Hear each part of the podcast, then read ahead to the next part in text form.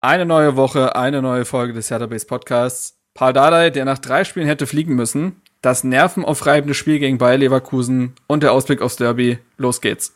Hallo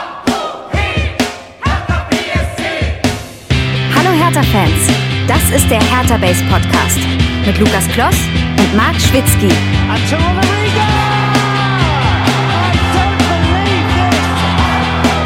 Habe ich noch nie gesehen. Und damit herzlich willkommen zum Hertha Base Podcast. Mein Name ist nicht Lukas Kloss, sondern Marc Schwitzky. Äh, Lukas ist entschuldigt bei dieser Folge. Ähm, der hat gesagt, wenn Boyata nicht mehr spielen darf, dann bleibe ich auch ich erstmal den Podcast fern. Äh, mit uns die Ausgesperrten. Und äh, dementsprechend übernehme ich dieses Mal die Moderation, bin aber nicht alleine. Wir sind trotzdem zu dritt. Wir haben es trotzdem geschafft, drei Leute insgesamt zu sein.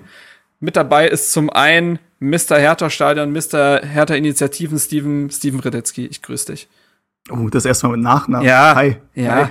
Hi. ja, wir müssen ein bisschen förmlicher werden hier, finde ich okay. Ja, jetzt, jetzt, wo Lukas nicht da ist, müssen wir auch mal, jetzt machen wir mal ordentlich ja, hier. Ja, freue mich dabei zu sein. Übrigens schon wieder mit angeschlagener Stimme. Diesmal allerdings, diesmal erkältungsbedingt. Aber kriegen wir hin. Ich habe mir vorher noch, äh, wie heißt es, Silomat gegen Reizhusten reingehauen, wird schon klappen. So, dann da noch ein Schnaps hinterher und jetzt äh, wird's eine gute Nacht. Also entweder bist, läufst du gleich auf Hochtun oder du pennst so mitten in der Folge weg.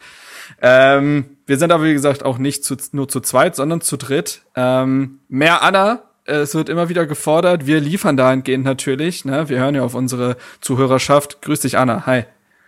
Hallo zusammen. Hi. So, wunderbar. Schön, dass wir es geschafft haben wenn auch schon, wenn Lukas hier einfach ein, sich einen Lenz macht. Nee, der Mann hat aktuell viel zu tun, ist äh, ordentlich aufgerieben. Da übernehme ich das mal und hoffe einigermaßen ein gleichwertiger Satz zu sein. Wir können Lukas nur im Kollektiv auffangen, Leute. Wir müssen das jetzt einfach irgendwie zu dritt hinbekommen. Ja. So. Kommen wir erstmal zum Feedback und den Hausmitteilungen. Es bleibt bei derselben Struktur. Ähm, da möchte ich mich an, da, äh, an David und an Ronald, äh, da möchte ich mich bedanken. Vielen Dank für eure Mails. Zum einen hat David aus Dallas eine Mail geschrieben. Also Grüße gehen raus über einen großen Teich. Ähm, vielen Dank für deine Mail und das darin enthaltene Lob. Da muss ich jetzt inhaltlich gar nicht groß einge drauf eingehen, aber vielen Dank. Äh, wir haben es gelesen und vernommen.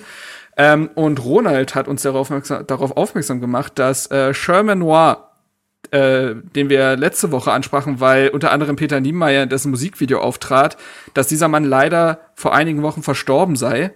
Und dahingehend natürlich unser herzliches Beileid. Ähm, in der Mail stand auch, dass er wohl sehr großer Hertha-Fan gewesen sei, hatte auch wohl eigene Hertha-Songs. Wie gesagt, da herzliches Beileid. Ähm, irgendwie komisches Timing, dass wir ihn letzte Woche, äh, letzte Folge ansprechen und dann, ja. Naja, gut. Ähm, das, das ist bitter, aber ähm, wir müssen weitermachen. Ähm, die Suche nach Redakteuren, jetzt kommen wir zu den Hausmitteilungen. Die Suche nach RedakteurInnen geht noch weiter. Wir haben schon einige vielversprechende Kandidaten bekommen und hier muss ich nicht gendern, denn es sind tatsächlich bislang nur Männer. Dahingehend auch der Aufruf, äh, liebe Frauen und alles äh, dazwischen kommt gerne auf uns zu. Wir wollen auch als Team gerne diverser werden, falls ihr also traut euch das gerne zu. Wir fressen euch nicht auf. Wir, ich weiß, dass es tatsächlich oft so im Sportjournalismus und Bloggertum und Podcastertum immer mal wieder so ein Ding ist, dass sich Frauen leider auch nicht oft genug trauen. Vielleicht auch, weil das Umfeld noch nicht so willkommen, äh, einen so willkommen heißt. Aber wenn wir Anna im Podcast, äh, Anna im Podcast irgendwie unterbekommen, dann äh, wollen wir auch Leute in der Redaktion haben.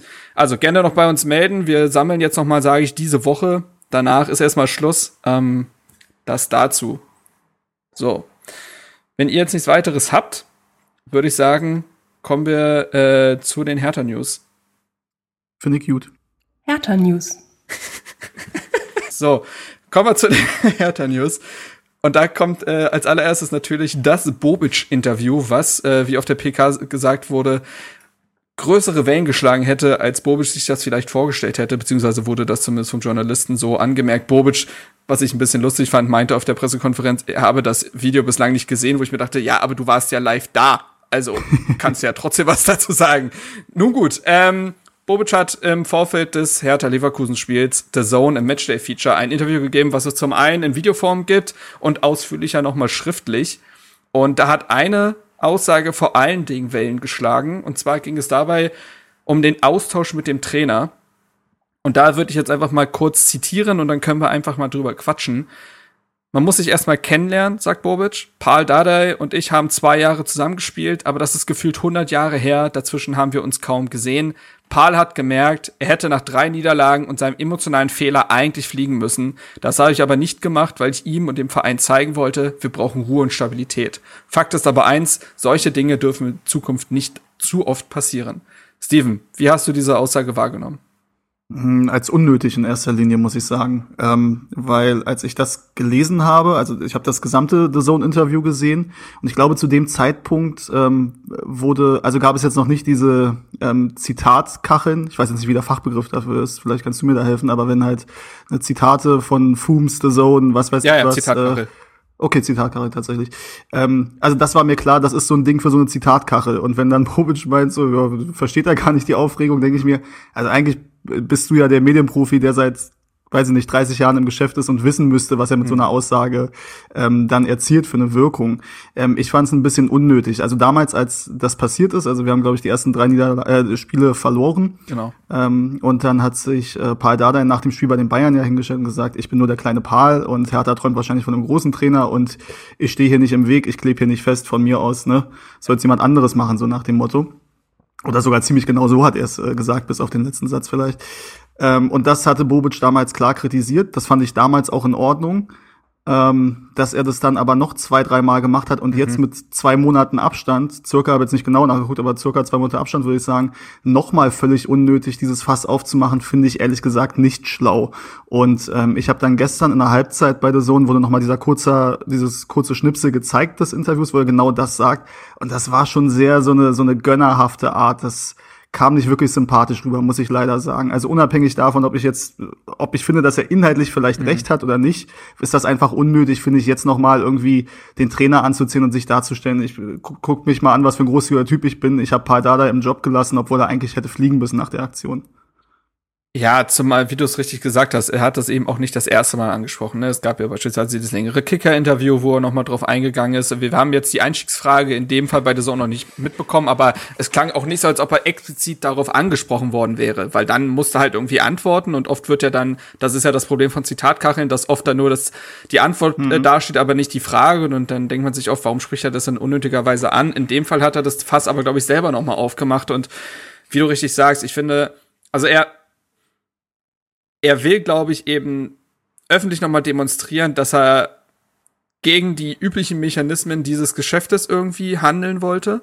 Und das ist ja glaube ich auch ja? in Frankfurt zum Beispiel nie einen Trainer entlassen. Genau. Ich weiß nicht, ob er in Stuttgart mal einen entlassen hat. Ich glaube schon, hat aber glaube ich gesagt, das war ein Fehler. Aber da bin ich jetzt, also auf jeden ja. Fall ist er nicht bekannt als Schmatke, der Exakt. sich mit jedem Trainer überwirft. So, so genau. Ähm, und das ist ja an sich, wie gesagt, auch löblich, wenn es kein Selbstzweck ist, so von wegen, ich mache das nicht, weil ich es nicht mache, sondern ich mache das, weil ich hinter dem Trainer stehe. Aber ich finde, er gibt Paul Dada da eher noch mal einen mit.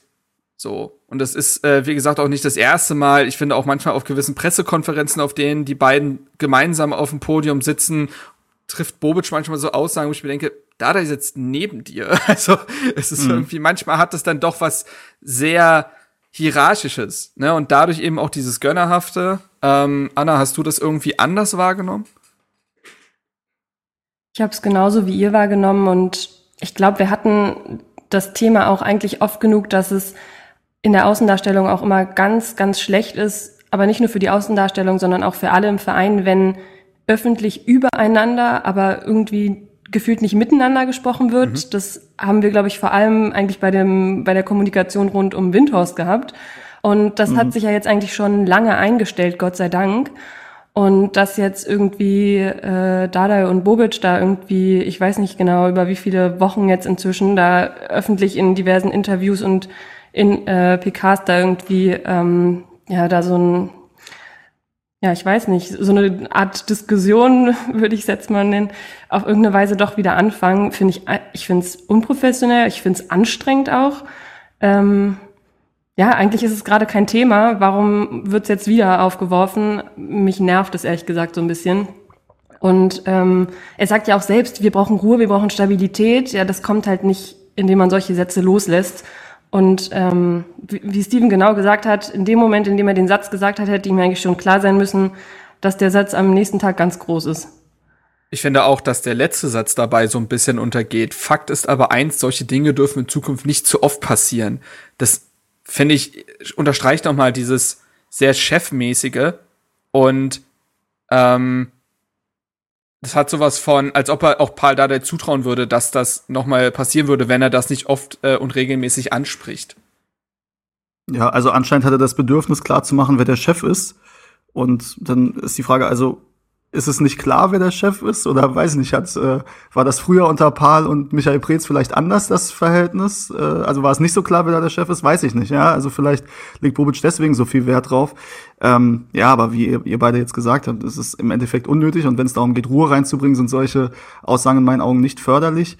Und wenn er dann auch sagt, so, er hat kein Social Media, deswegen bekommt er das nicht mit, dann muss man sagen, das ist ja jetzt eine Aussage, die nicht nur wegen Social Media diskutiert wird. Nein. Ja, also ich glaube, auch wenn wir klassische Medien nur hätten oder analoge Medien, wäre dieser Satz auch sauer aufgestoßen. Nun ist es natürlich, es verbreitet sich mehr durch Social Media und so weiter, aber nur zu sagen, das sind ein paar Leute im Internet, die sich darüber aufregen, das greift dann auch ein bisschen zu kurz, finde ich.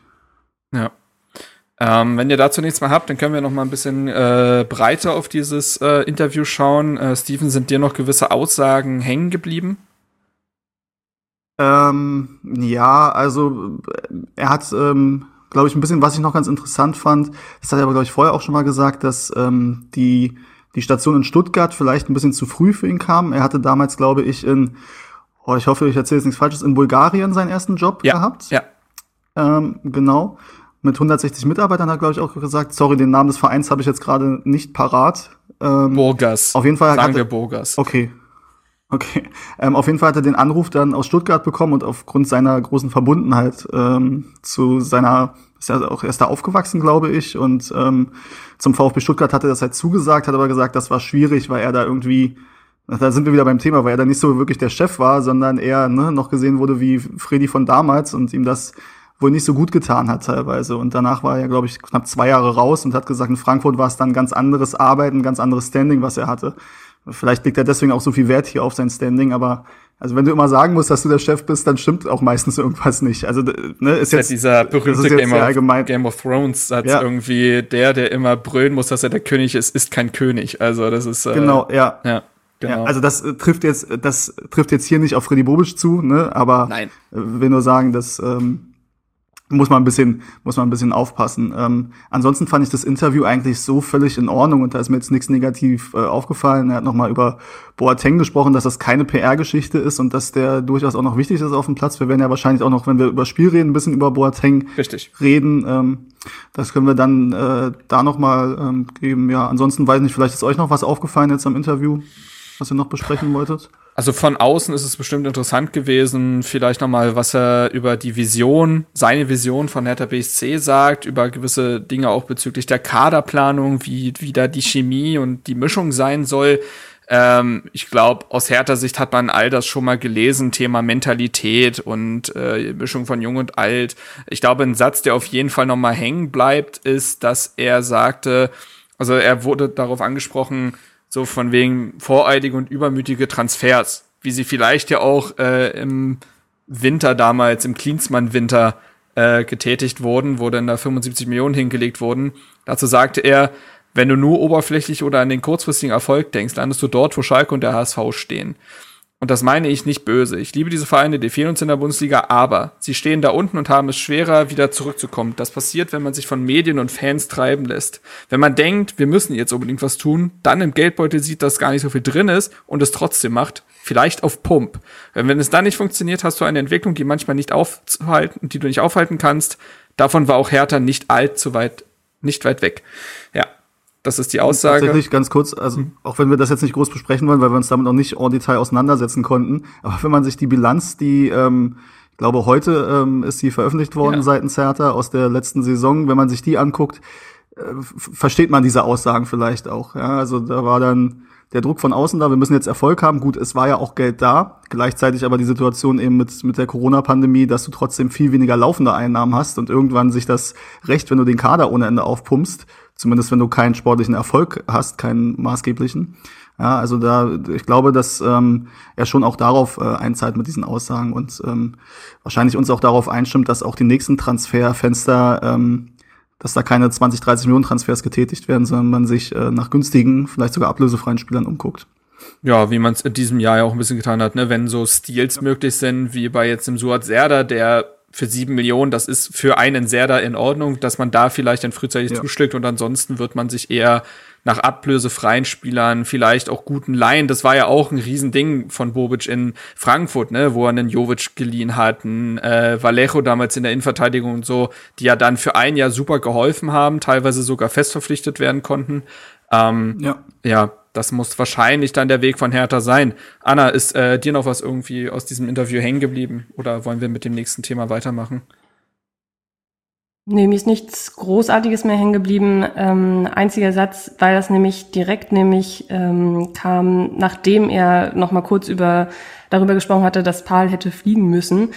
Daraufhin meinte er ja übrigens auch noch und ähm, weil das fand ich einfach in dem Kontext miteinander interessant, dass er meinte, dass da ging es um eben Transfer mhm. und wieso die Personalplanung. Da, da meinte er über Dada, dass er ein entspannter ist und eben arbeitet mit dem, was er kriegt. Ähm, da habe ich mich dann eigentlich gefragt, ob es vielleicht die Aussage vorher, wenn man das nochmal in dem Kontext hört, nicht eigentlich heißen soll, wir arbeiten ganz gut zusammen. Also ja. ich arbeite mit dem, was er kriegt und geht mir nicht auf die Nerven. und, ähm, und er bringt halt manchmal auch nicht die Leistung, die er hätte bringen müssen und deswegen schmeiße ich ihn nicht gleich raus. Ähm, aber ja. ja. man muss da vielleicht auch nicht zu viel reininterpretieren. Ja, Aber ein bisschen witzig auch, die, die, Aussage in dem Kontext meinte nicht auch äh, Paul damals, ich gehe heute um 10 Uhr schlafen und wer morgen auf dem Trainingsplatz ist, der ist da. Ja. Also am letzten Tag ja. des Transferfensters. Und ich glaube auch, ähm, dass Paul Dardai tatsächlich so tickt. Ne, das gab ja auch diese Geschichte mit Suat Serda, dass irgendwie Paul Dardai da gerade wieder in Ungarn äh, fischen war. Und äh, da ging es um Suat Serda und da meinte er irgendwie, ja, bin ich halt nicht ans Handy gegangen, ruf, ruf, morgen rufen sie auch noch an. So, und hat dann mit Serda mhm. gesprochen. Das ähm, kann man gut wie schlecht finden. Ähm, ist natürlich wieder dieser sehr pragmatische Ansatz, äh, den da der, der da da einfach auszeichnet. Ich glaube schon, dass im Sommer trotzdem manchmal gewiss äh, an, also dass sich, sich diametral gegenüberstehende Vorstellungen aufeinander geprallt sind, was den Kader angeht. Also vor der Saison hatte Dada ja beispielsweise gesagt, einen Umbruch nach einem Umbruch kannst du eigentlich nicht machen. Was ist es geworden? Ein Umbruch nach einem Umbruch. Äh, wie es dann intern die Kommunikation war, weiß ich nicht, aber ich glaube schon, dass Dada sich auch für, wenn man sich zum Beispiel anguckt, dass Dada, und das sagt er von sich selber sehr, auch sehr klar, er ist ein typischer 4-3-3, 4-2-3-1 Trainer und dass da eben keine Flügelspieler gekommen sind, außer Mauli da. Ich glaube, da ist vielleicht nicht immer alles so, und Marco Richter logischerweise, äh, ähm, so gelaufen, vielleicht wie er sich das gewünscht hätte. Aber ich würde sagen, damit machen wir das Thema mal zu. Der News-Teil, der wird eh lang genug noch. Es gibt noch einige andere Themen, mit denen wir dann noch mal gleich weitermachen werden. Und zwar ist es so, dass ähm, die Ostkurve wieder geöffnet wurde, Steven. Die Ultras bleiben den Hertha-Heimspielen aber weiter entfernt. Führ uns mal in das Thema ein. Ja, ähm, vielen Dank für die sehr, äh, sehr genaue Anmoderation. Ähm, ja, gut. Kann, ja. Ja, ähm, ja, also äh, es ist so, dass ähm, sich ja die, die Kapazität insofern geändert hat, als dass ähm, ins Olympiastadion ähm, jetzt 50 Prozent rein dürfen, beziehungsweise die 50 Prozent Grenze gab es ja eigentlich schon vorher. Es gab nur zusätzlich die Kapazitätsobergrenze von 25.000, die halt in Berlin nur das Olympiastadion mhm. betrifft. Ähm, dementsprechend bei 50 Prozent 37.000, 36.800 irgendwas so in dem Bereich. Das ist oder das wäre aktuell erlaubt. Ähm, zusätzlich kann man, das hat Union gemacht beim Spiel gegen den FC Bayern, ein Antrag stellen äh, auf Sondergenehmigung für eine Zulassung von 75 Prozent. Ähm, die wurde zugelassen, deswegen durfte Union äh, 16.000 noch was gegen die Bayern reinlassen. Ähm, ist jetzt bei Hertha gegen Leverkusen, Hertha gegen Augsburg wahrscheinlich nicht notwendig, so einen Antrag zu stellen. Ähm, gleichzeitig ist es so, dass ähm, es nicht mehr so ist, dass im Stadion Abstand gehalten werden muss. Also vorher war es ja so, dass immer eine Reihe und zwei Plätze links, rechts freigelassen werden mussten. Das war ja auch im Olympiastadion, da gibt's ja eine Menge Platz. Ähm, jetzt ist es so, dass diese 37.000 im Endeffekt eng an eng, also du kannst das halbe Stadion zu 100 Prozent voll machen und den Rest kannst du leer lassen, theoretisch. Mhm. Dementsprechend gingen dann auch die Ostkurvenkarten wieder in den Verkauf. Ähm, bisher war es ja so, dass eben aufgrund der Abstandsmaßgaben ähm, die Ostkurve zu einem Drittel etwa gefüllt war. Also 7200 Plätze hat die Ostkurve unten und 2500 Plätze wurde, oder Karten wurden da verkauft und die anderen 4700 ging jetzt in den Verkauf. Und dann war natürlich die Frage, ob das auch dazu führt, dass die Ultras ähm, zurückkommen. Das war aber nicht der Fall oder ist aktuell nicht der Fall. Ähm, nun will ich mir da nicht ähm, anmaßen, die Gründe en Detail zu kennen. Äh, was auf jeden Fall ein Punkt ist, ist, dass immer noch die Personalisierung der Tickets ein Thema ist, was ihnen ein Dorn im Auge ist. Also es ist halt so, dass du mit deiner Karte, also ne, du kaufst diese Karte auf deinen Namen, mit deiner Adresse aufgrund der ähm, der Nachverfolgung und musst dann auch mit dem Ausweis dich ausweisen im Stadion. Das ist etwas, also diese Personalisierung der Tickets, was ja auch schon vor Corona immer mal wieder von diversen InnenpolitikerInnen äh, ins Spiel gebracht wurde. Ähm, das missfällt den halt und die, da ist halt so ein bisschen die Befürchtung, ist ja nicht nur bei den Ultras hier in Berlin so oder bei Hertha so, sondern deutschlandweit, dass man so denkt, wenn wir das jetzt akzeptieren, kriegen wir das Rad nicht mehr zurückgedreht. Mhm. Ähm, das ist, glaube ich, so ziemlich ein Punkt. Es ist ja auch so, dass in Frankfurt zum Beispiel sind sie noch nicht zurück, in äh, Köln sind sie auch noch nicht zurück. Ähm, Dortmund, glaube ich, nur europäisch, weil da die Richtlinien nochmal anders sind. Und gerade Frankfurt hat halt auch gesagt, ey, wir haben auch keinen Bock hier irgendwie jede Woche ändern sich die Richtlinien wir warten, bis es alles so ist, wie es quasi vorher war, oder wie, also sie sind schon bereit, ein paar äh, Maßnahmen zu akzeptieren, aber äh, sie wollen jetzt nicht irgendwie jede Woche das Ganze neu, ähm, neu für sich bewerten. Und ähm, ja, nun muss man halt auch sehen, dass ähm, wir im Moment die Situation haben, dass es wahrscheinlich so ist, dass 2G flächendeckend in Berlin eingeführt wird. Mhm. Ähm, gleichzeitig ist es so, dass die, die Linkspartei ähm, gefordert hat, äh, dass man Großveranstaltungen und vor allem Fußballspiele weiter beschränkt. Also dann wahrscheinlich 2G, aber trotzdem nicht mehr oder sogar weniger Zuschauer. Vorher war es ja so mit 2G, dass du theoretisch komplett voll machen können. Ähm, und damit hat sich dann leider, glaube ich, das Thema Rückkehr der Ultras und der aktiven Fanszene, man muss ja übrigens sagen, das sind ja nicht nur ein paar hundert Ultras, die im Moment fehlen. Ähm, wenn man sich die Kurve gestern angesehen hat, sie war ein bisschen voller als vorher, aber von diesen 4700 Karten, die hätten, die hätten verkauft werden können, das war nur ein Bruchteil, der davon wegging. Also wir hatten gestern 22.000, das heißt nicht mal die vorherige 25.000er Grenze wäre erreicht worden. Ähm, insofern sind das ja doch deutlich mehr, die, die aktuell noch nicht ins Stadion gehen, weil sie vielleicht sagen, das ist kein, kein Fußballbesuch, kein Stadionbesuch, wie sie ihn erleben äh, möchten. Ähm, ja, ich finde, also ich weiß jetzt nicht, ob wir noch unsere Meinung, unsere Einschätzung dazu abgeben können. Ich finde, ich habe ja durchaus Sympathien für dieses, ähm, wir lassen uns jetzt nicht, sage ich mal, oder wir, wir akzeptieren keine Maßnahmen, wo wir Angst haben, dass man das Rad danach nicht zurückgedreht bekommt. Ich finde, dass das durchaus eine berechtigte Angst ist, ob man jetzt bei dem 2G, 3G, ich finde tatsächlich, dass ich weiß nicht, ob ich das hier so im Einzelnen diskutieren mhm. möchte. Also ne, ich persönlich bin geimpft und habe überhaupt kein Verständnis dafür, sich nicht impfen zu lassen. Gleichzeitig ist das Stadionbesuch bei mir so ein so ein Thema, wo ich immer denke, so, oh, da Leute, auch wenn ich sie bekloppt finde, vom Stadionbesuch kategorisch auszuschließen, finde ich immer nicht cool, weil, ja, weiß ich nicht, das ist halt wirklich so ein Ding, wo auch ein Vollidiot soll ins Stadion gehen und seinen, seinen Verein bejubeln können. Ähm, ja, finde ich alles ein bisschen schwierig, ist ja auch, glaube ich, schwierig zu diskutieren. Ähm, aber ja, um das jetzt, also ich denke, dass leider der, die Rückkehr noch ein bisschen, bisschen hin ist ähm, und dass die jetzt auch erstmal nicht näher rückt durch die neuen Maßnahmen und ihr wisst, wie die Zahlen aussehen und ähm, dass es leider auch immer mehr Impfdurchbrüche gibt und das Boostern aber nicht so in Gang kommt und ja, äh, wenn ich da an die nächsten Wochen und Monate denke und an das Derby, was jetzt ansteht und das, worüber wir auch noch kurz reden wollen im Januar, dann äh, das wäre so schön, wenn, wenn alle gesund wären und man auf sowas keine Rücksicht nehmen müsste und die Stadien voll wären. Aber leider ist das wahrscheinlich noch ein bisschen hin. Ja, komm, dann, dann. War ein langer Monolog, ne? Aber langer sorry, Monolog. das war deine Anmoderation. Eben, ich hab dir, ich habe dir ja die Bühne gelassen. Gleichzeitig ist das aber, wie du sagst, wahrscheinlich hier nicht die richtige Bühne, jetzt äh, die Moral und Ethik hinter 2G und 3G äh, zu besprechen. Ähm, ich sehe es an sich da, ja. Ich will noch ganz kurz eine Sache ergänzen, weil ja das Argument immer ist, dass diese, diese Personalisierung gibt es ja auch schon vorher bei den Dauerkarten. Also auf deiner Dauerkarte steht da dein Name drauf. Ähm, das ist so. Allerdings kannst du, also ich kann meine Dauerkarte auch äh, meiner Freundin, meinem Kumpel, sonst irgendjemandem geben, wenn ich ein Spiel nicht hin kann. Das äh, hat niemand interessiert. Ich habe die Karte gekauft und bezahlt und solange die gültig ist, kann derjenige damit ins Stadion gehen. Das ist aktuell halt nicht so. Die sind nicht übertragbar. Ob das dann in der Kontrolle immer so funktioniert, ist nochmal eine andere Frage, aber theoretisch ne, ist das halt so. Und ich bin mit äh, aktuell mit meinem Namen und meiner Karte auch auf diesen einen Platz beschränkt. Ähm, um halt die Nachverfolgung. Ne? Also das ergibt Sinn, dass die Nachverfolgung natürlich dann im Stadion funktioniert aus, aus Gründen von Corona. Ähm, aber das ist eben tatsächlich auch schon vor Corona gerne gewesen, dass man doch direkt äh, jedem Platz den Namen zuordnen kann, dass wenn irgendwas passiert, und das muss man ja auch sagen, das ist ja auch nicht, ne, also wenn jetzt was passiert wie beim Spiel Union gegen Maccabi Haifa, dann finde ich das sehr, sehr gut, dass derjenige da identifiziert wird. Ähm, aber wenn der FC Bayern für irgendwelche Katar-kritischen Spruchbänder dann sich aussucht, wer da auf welchem Platz steht und dafür ein Stadionverbote verhängt, finde ich das halt nicht so cool. Ja, also ich finde, das ist ein komplexes Thema. Ja. Ähm, ist vielleicht mal eher was für eine, für eine lockere Runde am Abend mit ein paar Bierchen. Ähm, aber ja, hier im Podcast erstmal, glaube ich, ist das ja das, was man, was man dazu hier sagen kann. Es sei denn natürlich, ihr habt da noch irgendwelche Ergänzungen oder was, oder ja, was man dazu sonst noch sagen könnte. Also ich würde es dabei belassen. Anna?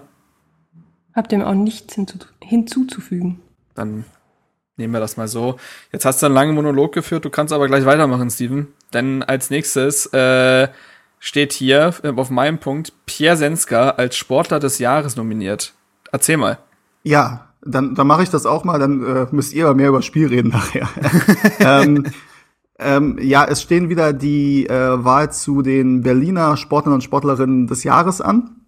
Ähm, und dann dachte ich mir, äh, da Hertha BSC nicht mal zur Auswahl steht, also normalerweise stehen äh, eigentlich so gut wie alle Profivereine immer zur Auswahl. Dieses Mal kannst du Hertha BSC nicht auswählen. Du kannst zwar noch deinen eigenen Vorschlag eingeben, aber ich glaube, das ist unrealistisch, dass darüber Hertha eine Chance hat. Aber wenn schon bei Vereinen man äh, ja, also da muss man halt Alba wählen oder so und Union würde ja jetzt nicht wählen. Ähm, aber bei den Sportlern des Jahres gibt es eben äh, Pierre Senska, der da nominiert ist. Äh, Pierre Senska ist äh, sechsfacher äh, Weltmeister, meine, wenn ich das richtig äh, in Erinnerung habe, im Paracycling. Ähm, war jetzt auch bei den Paralympics ähm, im im Sommer und ich durfte ihn tatsächlich auch kennenlernen. Mhm. Ähm, wir haben uns getroffen bei der ähm, bei der Sport äh, äh nee, bei, bei, Entschuldigung, bei der Saisoneröffnung der Sportmetropole Berlin komplizierter Satz und Sportmetropole Berlin ist, fällt mir immer ein bisschen schwer zu sagen, angesichts dessen, wie einige Themen äh, in der Sportpolitik in der Stadt behandelt werden, aber genug über Hertha-Stadion gesprochen. Ähm, auf jeden Fall habe ich Pierre Senska da getroffen und Pierre Senska ist Hertaner durch und durch, also Hertha-Fan. Ähm, ist wirklich ein super cooler Typ, ist auch äh, im Förderkreis Ostkurve aktiv und ähm, ist durchaus auch, also den, den kennt man auch, äh, oder zumindest einige kennen ihn auch. Und äh, ich finde das ganz cool. Man kann, wie gesagt, über einen abstimmen. Vielleicht können wir es ja auch in die Show Notes, wenn wir das äh, Lukas irgendwie mitgeben. Vielleicht mhm. können wir da einen Link, einen Link zu packen, dass man dann als Sportler des Jahres äh, zumindest da die Hertha-Fahne hochhält. Das finde ich ganz cool. Jo, ja, das, das wäre mein Aufruf dazu. Ist vernommen, wollten wir unbedingt in der Sendung haben. So, jetzt kannst du mal einen Schluck trinken und Luft holen. Ähm, Sehr gut. Wir gehen weiter und zwar ist es ja zur Auslosung der nächsten DFB-Pokalrunde gekommen. Und ja, wie sollte es anders sein? Am 19.01. um 20.45 Uhr wird Hertha BSC im Olympiastadion Wen empfangen? Den ersten FC Union Berlin. Anna, was war deine erste Reaktion? Äh, ich habe ein bisschen rumgeschrien. Also ich wusste nicht genau warum, aber also ich war richtig aufgeregt. Ich finde äh, also erstmal, man muss ja auch trotzdem sagen, auch aus Unioner Sicht ist es ja viel geiler, dass es im Olympiastadion ist. So. Weil einfach hoffen wir mal darauf, dass, ähm, dass, dass die ganzen Corona-Maßnahmen und so und die Fallzahlen das dann hergeben, aber dass dann da einfach viel mehr Leute rein können. Und ähm, ja, ich habe da schon richtig Bock drauf. Ich werde auch. Und das ist richtig geil. Ich werde da auch alles dran setzen, da zu sein. Ähm, man muss echt schauen, wie sich die Inzidenz entwickeln wird dahingehend und was dann im Stadion möglich sein wird. Wir haben ja eben schon drüber gesprochen, was äh, in Berlin alles geplant ist und wir alle wissen, wie Corona funktioniert. Äh, es ist eben nicht vorauszusehen. In zwei Monaten kann schon wieder eine komplett andere Situation sein. Aber wir hoffen mal auf das Beste. Ähm, rein sportlich muss man ja sagen, durchaus toughes Los, das ist ja klar. Also äh, wir werden ja dann noch später im Ausblick auch über Union sprechen, dadurch, dass es das nächste Ligaspiel ist. Ähm, sportlich ein toughes Los. Also es gab ja noch zumindest ein paar Zweitligisten, die man hätte äh, ziehen können. Es gab aber natürlich auch noch äh, stärkere Mannschaften, Borussia Dortmund beispielsweise, Bo äh, Borussia Mönchengladbach, der FC Bayern ja nicht mehr. Ähm, aber ich dachte mir schon, ui, das wird rein sportlich, jetzt mal rein, jetzt mal weg vom äh, Derby-Fieber her, wird das schon eine taffe Nummer, denke ich mal. Ähm, wenn auch trotzdem ja machbar. Aber es ist immer so, bei Hertha habe ich immer das Ding, riesiger Rahmen, ne, äh, du könntest tatsächlich, also die Geschichte wäre ja so schön, wenn du über das Derby in beispielsweise jetzt, also sehr groß gedacht, ins Pokalfinale einziehen würdest, das wäre ja die romantischste Geschichte überhaupt für das blau-weiße Fußballherz. Und genau solche Rahmen weiß Hertha in der Regel nicht zu nutzen. Also ich erinnere mich auch noch gut an äh, das erste Derby, dieses schlimme 1 zu 0 äh, ich glaube, Elfmeter Sebastian Polter, wenn ich mich richtig erinnere. Ich erinnere mich ja. an das DFB-Pokal-Halbfinale damals gegen Borussia Dortmund, was ja auch, also der mhm. Rahmen, ich war ja da, das war ja unfassbar. Das war ja so eine ja. geile ja. Atmosphäre und Hertha sind da die Beine eingefroren vor Angst und man hat da sehr klar und sehr verdient mit 0 zu 3 verloren. Ähm, und ja, da bin ich mal gespannt, ob Hertha dieses Mal solch einen Rahmen besser zu nutzen weiß. Wir bleiben. Mentalitätshärter schafft das jetzt. So, ich habe leider nicht die italienische Nationalhymne äh, zur Hand, aber stellt sie, stellt sie euch einfach vor. Oder Schnitt Lukas hat sie jetzt hier reingeschnippelt. Wer weiß, wie motiviert er da gewesen ist. Ähm, wir bleiben bei Hertha Union, denn äh, die Ticketverlosung für das anstehende Derby in der Liga ist jetzt losgegangen. Ab sofort und bis einschließlich Donnerstagabend, also dem 11.11., .11., äh, meine Freundin, die alte Kölnerin, freut sich da. Äh, können Dauerkarteninhaberinnen und Inhaber der Spielzeit 1920 und 2122, die auch Vereinsmitglied sind, mitmachen. Also ihr könnt da euch quasi eintragen für den Lostopf, kriegt dann per Mail Bescheid, ob ihr beim Spiel in der alten Försterei zugegen sein dürft. Findet ihr die, oder ihr ist immer doof, wenn man zwei Leute hat, äh, alter Moderationsfehler. Äh, Steven, findest du die Lösung ähm, bezüglich der Verlosung sinnvoll? Ja, also ich denke schon. Natürlich kannst du auch First Come, First Serve irgendwie machen. Ähm, ist halt dann die Frage, ist das so viel fairer, ne? Also ja. wenn du das jetzt irgendwie um 10 Uhr morgens machst, oder gut, für mich ist 10 Uhr morgens, für andere ist 10 Uhr, für andere ist 10 Uhr mittags. ähm, äh, dann beschwere ich mich, dass zu früh ist. Nein, aber dann beschweren sich irgendwie Leute, dass sie da nicht können, weil sie arbeiten müssen und vielleicht jetzt nicht immer äh, 24-7 Internetzugang äh, haben.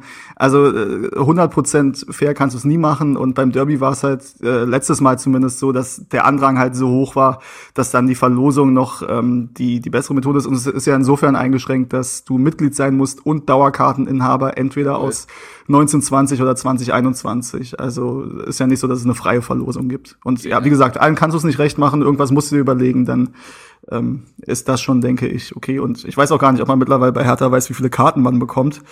Das ist ja bei Union dann auch noch nicht ganz klar. Und mhm. ob da jetzt noch auf 2G umgeschaltet wird und was das bedeutet, weiß man ja alles nicht. Leider. Weiß man alles nicht. Ähm, Anna, äh, wirst du dich um Tickets bemühen oder ist dir das, ist dir das zu heiß in der alten Försterei? Ich bin ja nichts von beidem. Du bist nichts Insofern von beidem. Was machst du in diesem Nein. Podcast? Ist ja nicht. Du bist kein Mitglied? Das habe ich doch ähm, neulich schon mal erzählt, als ich meinte, dass meine Schwester jetzt einfach zum Abi eine Mitgliedschaft geschenkt bekommen hat. Ach ja. Und ich dann ja, so dachte, stimmt. das ist ja schön für sie. Äh, das ist gerade so ein bisschen Danke, wie Mama als Papa, Joshua als raus es ist so ein bisschen als wie Joshua Kimmich, äh, als er rauskam, dass er nicht geimpft ist. Du, du bist, du, du, du bist kein Mitglied. Also da halte ich auch anderthalb Meter Abstand, ey.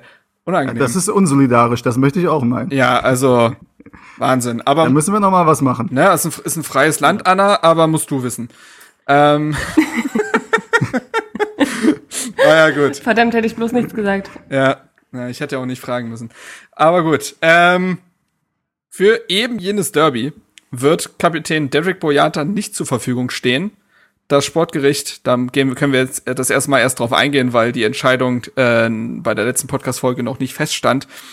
Dieser hat nach dem Foul gegen, also im Hoffenheim-Spiel gegen Angelo Stiller, eine Sperre von drei Spielen erhalten. Ähm, Anna, findest du die Anzahl der Spiele gerechtfertigt? Ja, schwierig. Ich finde die Anzahl der Spiele immer so ein bisschen oh Gott, darf ich das als Juristin sagen, aber so ein bisschen willkürlich. ähm, äh, das äh, geht mir im Übrigen nicht nur mit diesen Entscheidungen vom Sportgericht so. Ähm, also ja, keine Ahnung, ob es zwei oder drei Spiele sind. Ähm, das, also ich fand die rote Karte keine Diskussion wert, ehrlicherweise. Ähm, und ich, ja, also zwei Spiele finde ich hätten es auch getan. Jetzt sind es drei.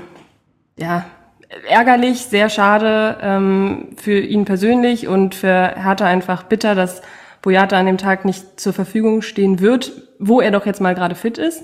Mhm. Ähm, wobei wir haben ja auch eine Länderspielpause zwischendurch, also wer weiß, wie er wiederkommt. Ähm, da kriegt er die dringend benötigte Spielzeit. So also. Ja. ähm, aber insofern, ja, ich, ich, ich halte mich da mal so ein bisschen äh, zurück, da jetzt so gegen, oh, es ist voll übertrieben oder es ist viel zu wenig, finde ich immer schwierig. Es ist, naja, ja, aus meiner Sicht immer so ein bisschen willkürlich und die drei Spiele, ja, aus Hertha-Fansicht gehen sie nicht okay und objektiv meinetwegen. Steven? Aber ich glaube, ich glaube, als, als Juristin darf man schon die Entscheidungen des DFB-Sportsgerichts äh, in Frage stellen. Vielleicht muss man das sogar manchmal. Finde ich auch gerade ein bisschen ähm, zurückhaltend, weil ihr wisst ja nicht, dass wir sehen uns ja gerade und Anna hat auch so einen Fußballmafia DFB Pullover an.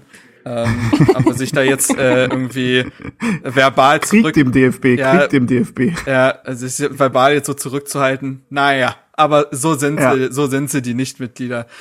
Ähm, nee, ansonsten schließe ich mich da aber oh an. Gott, das, das Problem ist, äh, ich, ich, ich, ich weiß, bin ich einmal Moderator und mob hier Anna komplett aus der Sendung raus. Sie kommt nie wieder und Lukas fragt sich, was ich getan habe. Nein, wir haben dich alle ganz ja. so lieb. So, ähm, ist natürlich. So willst du Warum ist der Lehrer einmal nicht finden. da? Stimmt, und jetzt, oh nein, stimmt. Ja, da meldet sich wirklich keine Frau mehr bei der, bei der Bewerbung. Es ist auch bitter alles hier. Gut, ich bringe mich in Teufelsküche. Also, Boyata fehlt drei Spiele. Das hat das Leverkusen-Spiel ja schon umfasst. Union und Augsburg in der wird dann beim Spiel gegen den VfB Stuttgart am 5.12. das erste Mal wieder auf dem Platz stehen können, hat dann also wirklich eine, einen Monat, zumindest in der Ligapause, das ist ja auch irgendwie, ja, interessant. Durch die Länderspielpause zieht sich das alles so ein bisschen. Gut, dann haben wir das Thema auch bleiben wir bei der Länderspielpause quasi, denn Martin Dada ist das erste Mal für die deutsche U21-Nationalmannschaft nominiert worden, war vorher eher so U20-Nationalspieler oder ähnliches, jetzt auch für die U21. Ähm, und er ist damit einer von insgesamt acht Hertanern, die in der Länderspielpause unterwegs sein werden. Ich glaube, wir alle, äh, das ist Konsens, würden sagen, dass das verdient ist aufgrund seiner Leistung in den seit, ja, was sagen wir denn, seit ungefähr einem Jahr. Seit einem Jahr, ausgenommen gestern. das muss man sagen. Da war, war er nicht so ganz auf der Höhe, das stimmt. Aber grundsätzlich glaube ich schon einer der talentierteren, wenn nicht talentiertesten deutschen Innenverteidiger aktuell, zumindest in dem Jahrgang. Ja, auf jeden Fall. Cool.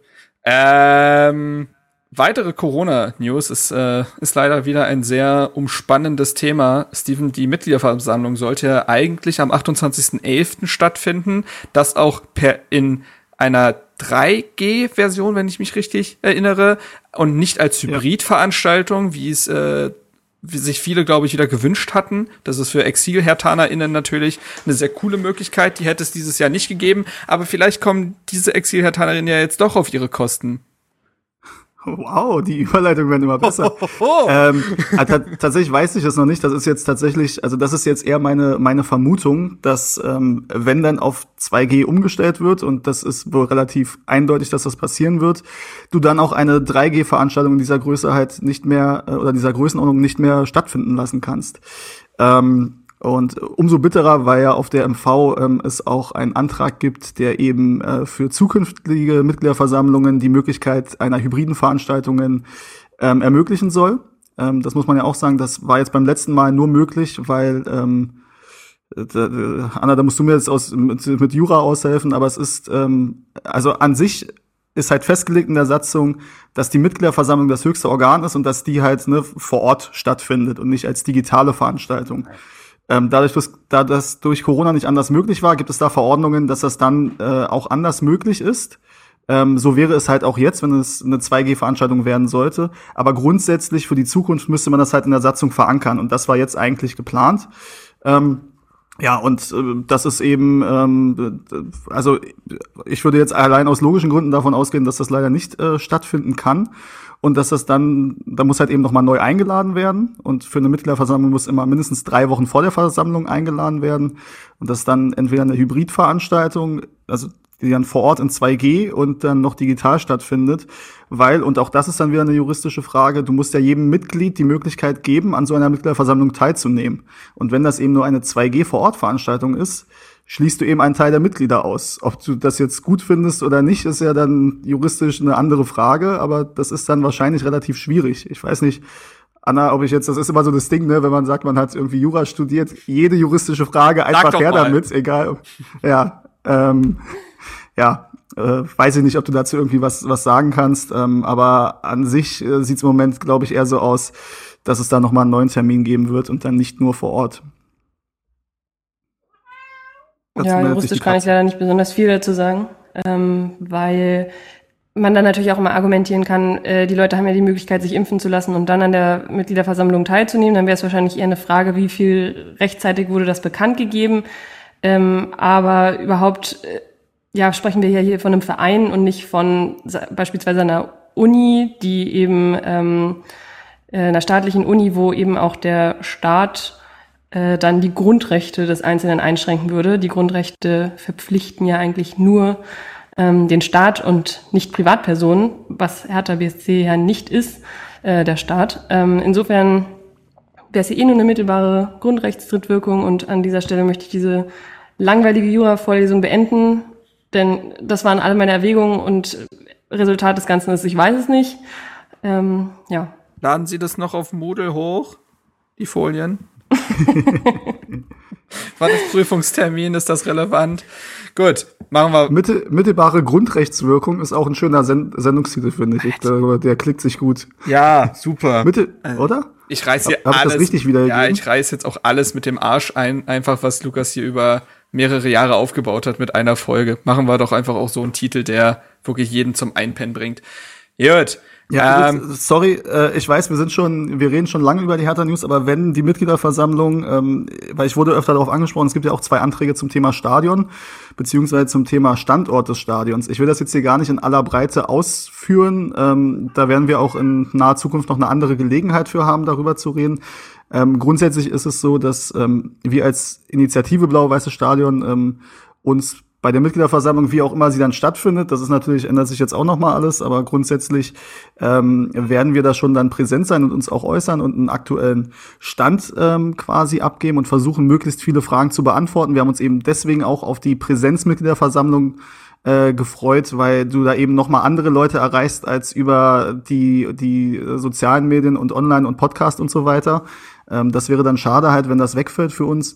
Ähm, und was die beiden Anträge angeht, will ich das jetzt nicht hier in aller Breite ausführen. Ähm, ich habe da auch übrigens im Discord, wo ihr gerne Mitglied werden könntet, im so. Discord habe ich dafür, habe ich da auch relativ ähm, ausführlich was zugesagt. Das kann man dann auch nachlesen. Kurz zusammengefasst, nur meine Position ist, dass ähm, der, der einzig realistische Standort, der in meinen Augen allen einigermaßen vermittelbar ist. Dazu zählen auch die Fans, die äh, und die Mitglieder, die mehrheitlich eben nicht nach Brandenburg wollen. Das zum einen der Beschluss der Mitgliederversammlung und eben, das haben wir in hunderten Gesprächen, in tausenden Gesprächen fast auch so gehört, dass das nun mal viele nicht wollen. Und gerade diejenigen, die eher analog unterwegs sind, wollen das nicht. Ähm, und ich glaube, in Berlin ist halt das Olympiagelände der einzig sinnvolle Standort. Das Gelände in Ludwigsfelde, was ein Mitglied fordert, den Antrag finde ich übrigens auch gut formuliert und ich finde es natürlich gut, dass der sich damit so auseinandersetzt. Aber leider ist dieses Gelände nicht mehr verfügbar. Und auch sonst glaube ich, du kannst keinen Druck ausüben, wenn du nichts zum Blöffen hast. Ähm, und deswegen glaube ich, dass man sich da eher, dass man ehrlich sein sollte und sich auf Berlin und auf das Olympiagelände konzentrieren sollte und da versuchen sollte, Lösungen zu finden. So, jetzt habe ich schon wieder einen Monolog gehalten. Jetzt muss ich mal die Tür aufmachen für die Katze, weil die, die geht ja richtig die steil, ja. hört. Ja, die will hier, die will hier raus. So, Jört, dann äh, lege ich den nächsten äh, Monolog hinterher. Es ist ein, es ist eigentlich nur eine Hertha News Folge, seien wir ehrlich. Was gab's im Fußballspiel? Werden wir sehen.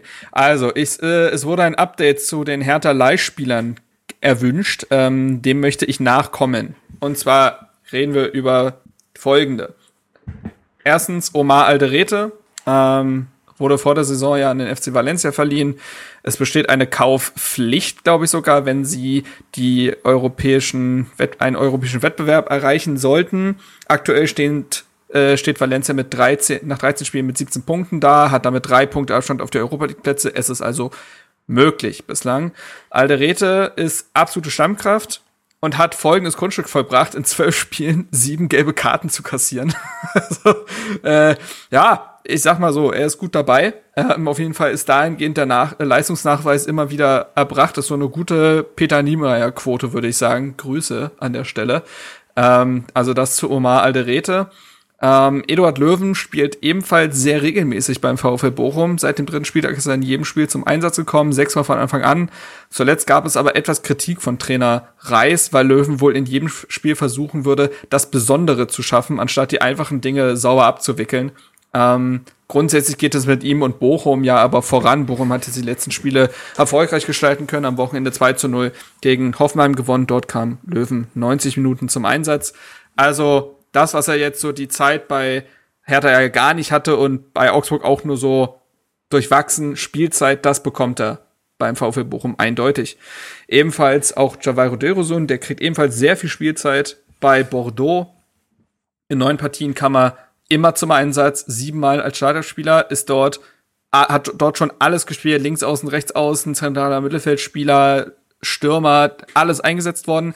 Problem ist nur, Bordeaux steht mit zwölf Punkten äh, nach 13 Spielen auf Rang 18, also dem drittletzten Platz in der Liga A und steht damit wirklich nicht gut da. Derosun, wie gesagt, äh, neunmal gespielt, eine Vorlage als Bilanz, aber ich glaube, die gesamte Mannschaft ist aktuell nicht gut. Das heißt, ob man ihm was vorwerfen kann, weiß ich nicht. Er spielt zumindest immer. Zuletzt äh, hat dann Bordeaux mit 2 zu 3 gegen PSG knapp verloren. Das war so ein Achtungs... Zumindest, ja. zumindest musste er sich nicht groß umgewöhnen von der sportlichen Situation.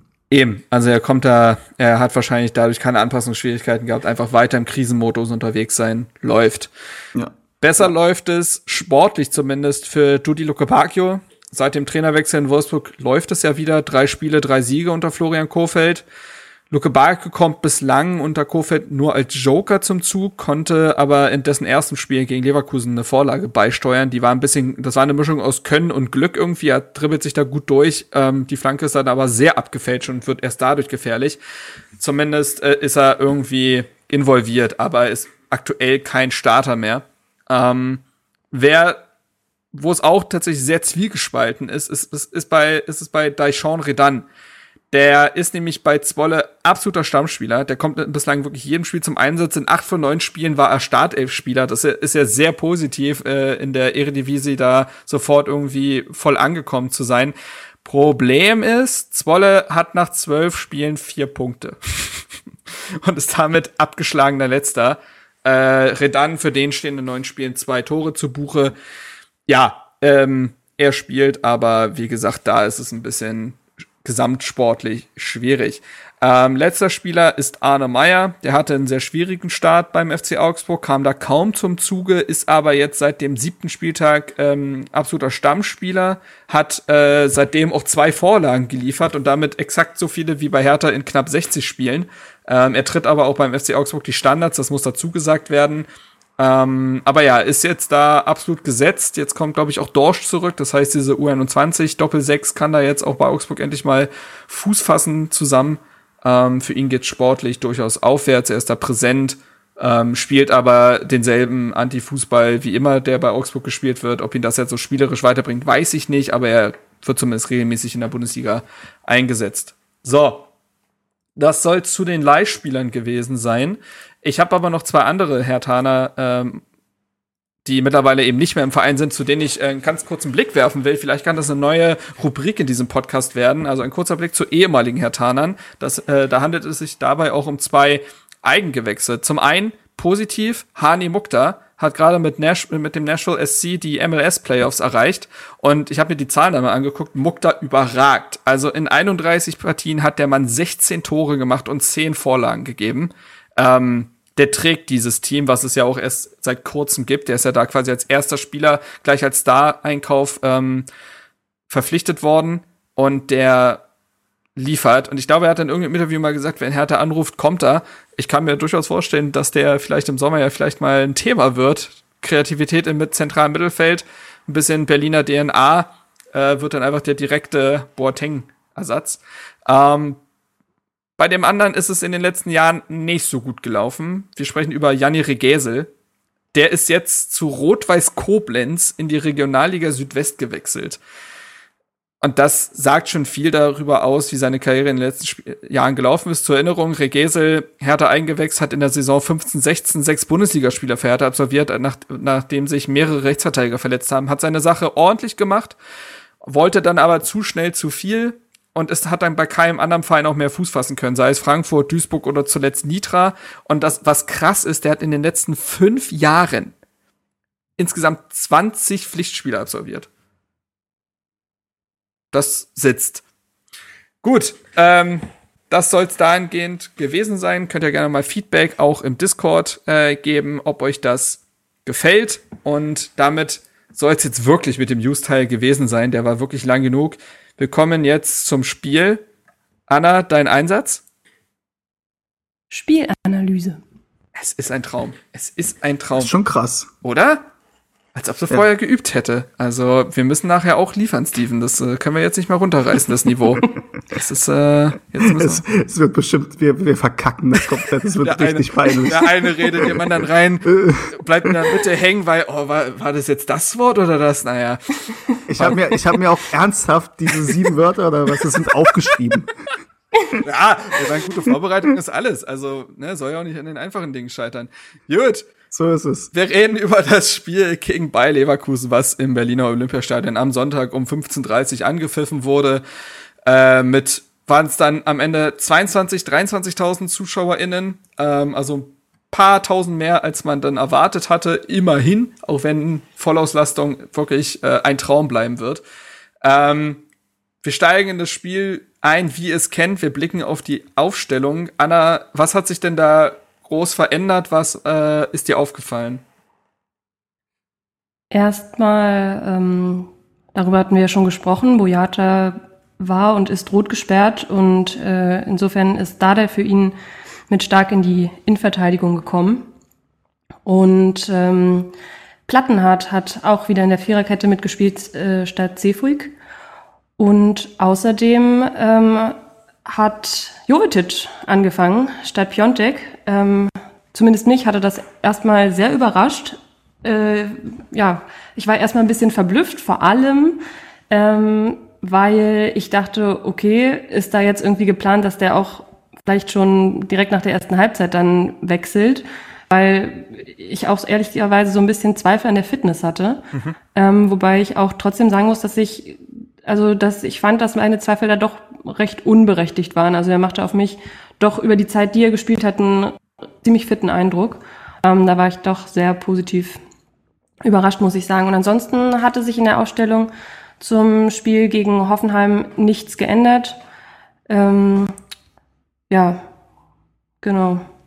Die Bank war durchaus auffällig, ne, Steven? Also äh, dadurch, dass Maolida und Sefolk ja überhaupt nicht im Kader standen und da gab es diesmal auch keinen nachgeschobenen Tweet so von wegen, die haben muskuläre Probleme im Oberschenkel, mhm. muskuläre Probleme.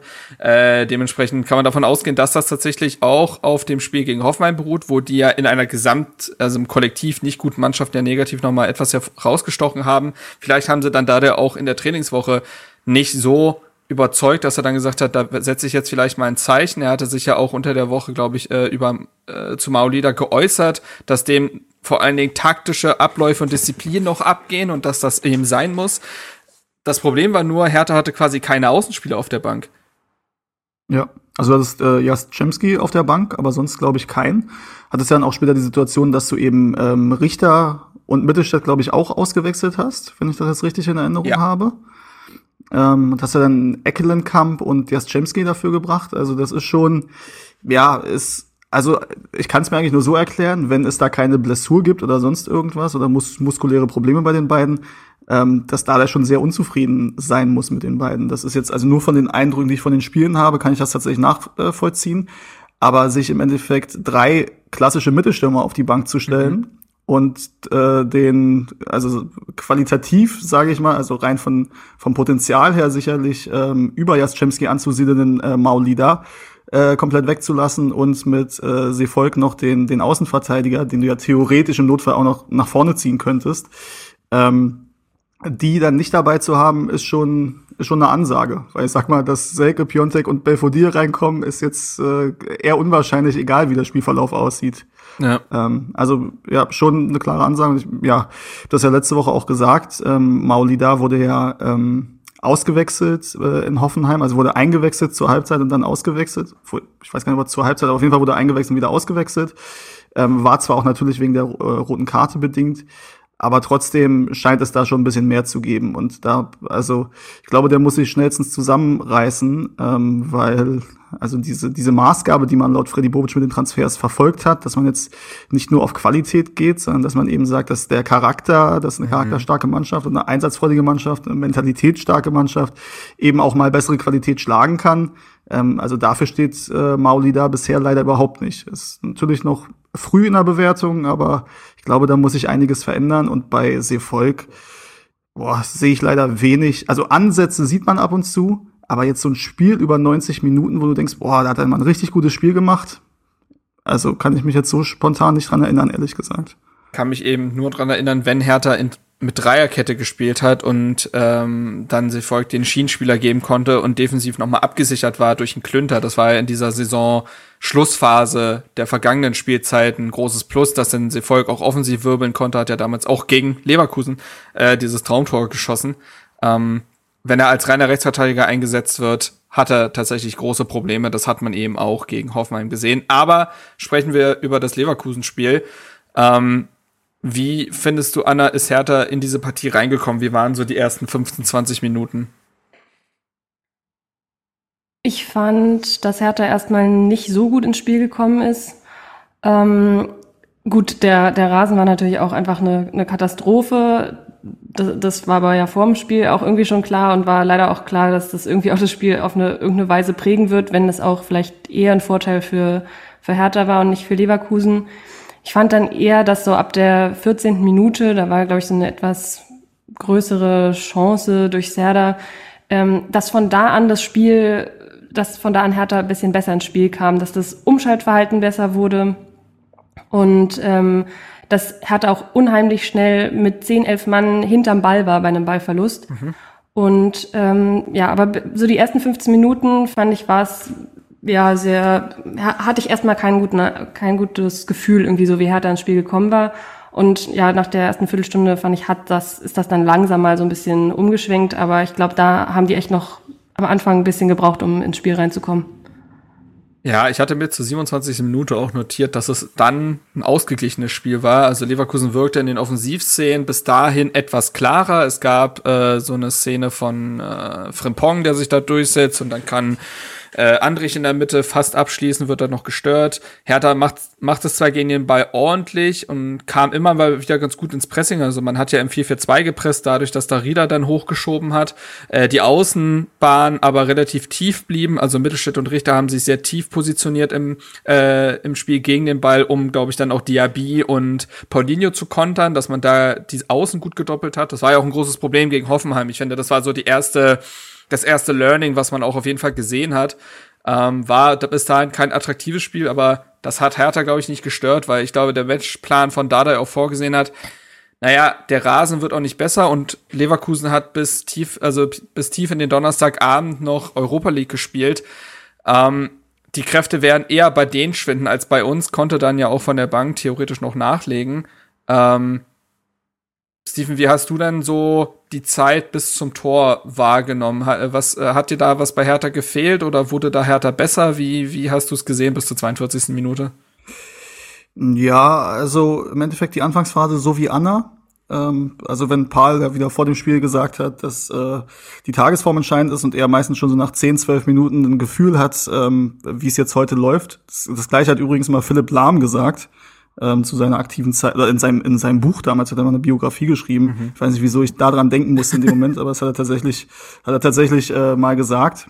Ähm, und nach den 10, 12 Minuten dachte ich dann, uh, das sieht heute ehrlich gesagt nicht so gut aus. Ähm, Hertha hat sich dann aber doch ins Spiel gekämpft ähm, und hat Leverkusen das, das unangenehm gemacht. Das war ja auch so ein bisschen das, was man vorher gehofft hat. Ja, also Leverkusen natürlich eine hohe individuelle Klasse, sind auch verletzungsgeplagt ähm, ähm, im Moment. Würz ist, glaube ich, kurzfristig auch ausgefallen. Äh, mit Patrick Schick fehlt natürlich auch ein ganz wichtiger Mann vorne. Ähm, und dazu dass äh, der Acker im Olympiastadion, wo wir vorher auch schon gedacht haben, okay, ist jetzt wahrscheinlich nicht zwingend ein Nachteil für uns gegen Leverkusen, dass der, dass der Rasen eben in so einem miserablen Zustand ist. Und Hertha hat sich dann, finde ich, ganz gut reingekämpft ins Spiel, ähm, ohne aber die klaren Torchancen zu haben. Aber mhm. man hat eben auch nichts mehr zugelassen und ist wirklich gut ins Pressing gegangen. Das äh, ist schon äh, also ich achte dann immer drauf, weil es ist gerade Marco Richter ist dann äh, einer derjenigen, der das oft anschiebt, dieses Pressing. Absolut. Und dann ähm, den Torwart oder den Innenverteidiger anrennt und ich achte dann immer darauf, ob die anderen mitmachen oder nicht. Und in den letzten zwei Jahren, egal wer derjenige war, der sich dachte, er rennt jetzt mal rauf da und presst, da ist halt, da ist nichts passiert. So, dann hat er halt ihn überspielt und dann äh, ist der ist der gegnerische Angriff gelaufen. Und das äh, fällt mir jetzt immer wieder auf, dass das deutlich besser funktioniert. Ja, also dass ähm, Jovetic gestern mitgezogen hat, ein Mittelstädt mitzieht, bei dem Einsatz sowieso nie ein Problem ist, da Rida auch, ähm, auch Serda, der der gute ähm, der gute Balleroberung hatte. Ähm, und ich glaube, es war dann auch in der 24. Minute, da hatte er äh, circa Mittel, Mittelkreis eine Balleroberung von einem Leverkusener. Ähm, spielt dann einen Doppelpass mit, äh, ich glaube, es war Darida, äh, nicht Doppelpass, aber ja. äh, legt den Ball zu Darida und der dann auf Serda nochmal und der hat dann eine Schusschance, die der abgeblockt wird von von Radetzky. Ähm, aber das war eben so, ja, sinnbildlich für ein, für ein gutes Pressing und Zerda hat einfach auch eine, eine Qualität da, was, was das Antizipieren von solchen Situationen angeht und was dieses Tackling angeht.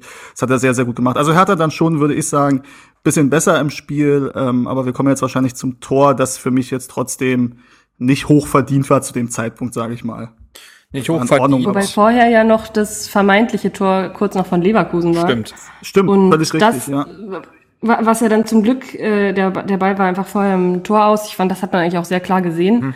Aber trotzdem ja. war es ja noch so ein kurzer Schockmoment. Und ich fand, das war eigentlich genau zu einem Zeitpunkt, wo ich dachte, ich hatte gerade das Gefühl, dass Hertha jetzt mal über eine gewisse Zeit einigermaßen doch ins Spiel gekommen ist und dass jetzt genau so ein Tor fällt, das wäre eigentlich auch irgendwie Hertha typisch gewesen. Gott sei Dank mhm. war es dann kein Tor, aber es hätte irgendwie auch leider irgendwie ja, zu, zu Hertha gepasst und hätte dann, glaube ich, das Spiel komplett äh, natürlich in eine ganz andere Richtung gelenkt.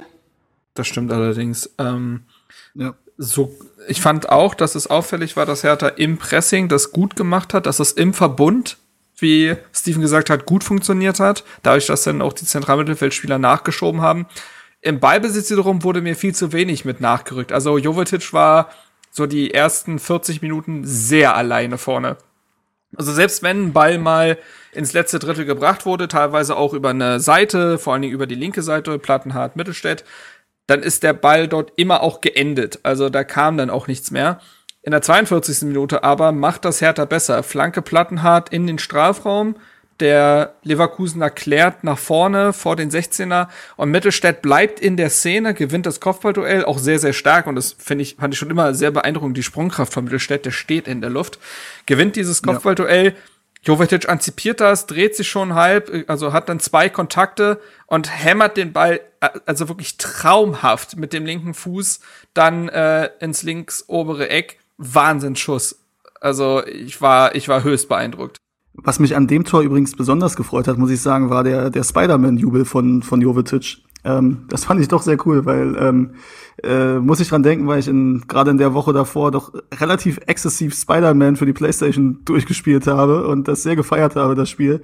Äh, insofern hat mich der Jubel auch sehr gefreut. Und ansonsten muss man sagen, also zum Tor an sich ist natürlich äh, ja ein super schönes Tor und eben auch aus dem Nichts so ein Ding, was man sich halt eigentlich von Piontek gerne mhm. gerne erhofft oder wünschen würde manchmal. Äh, bisher nicht gekommen und ja, da hat dann ähm, das Setzen auf Jovetic als Mittelstürmer ähm, gefruchtet.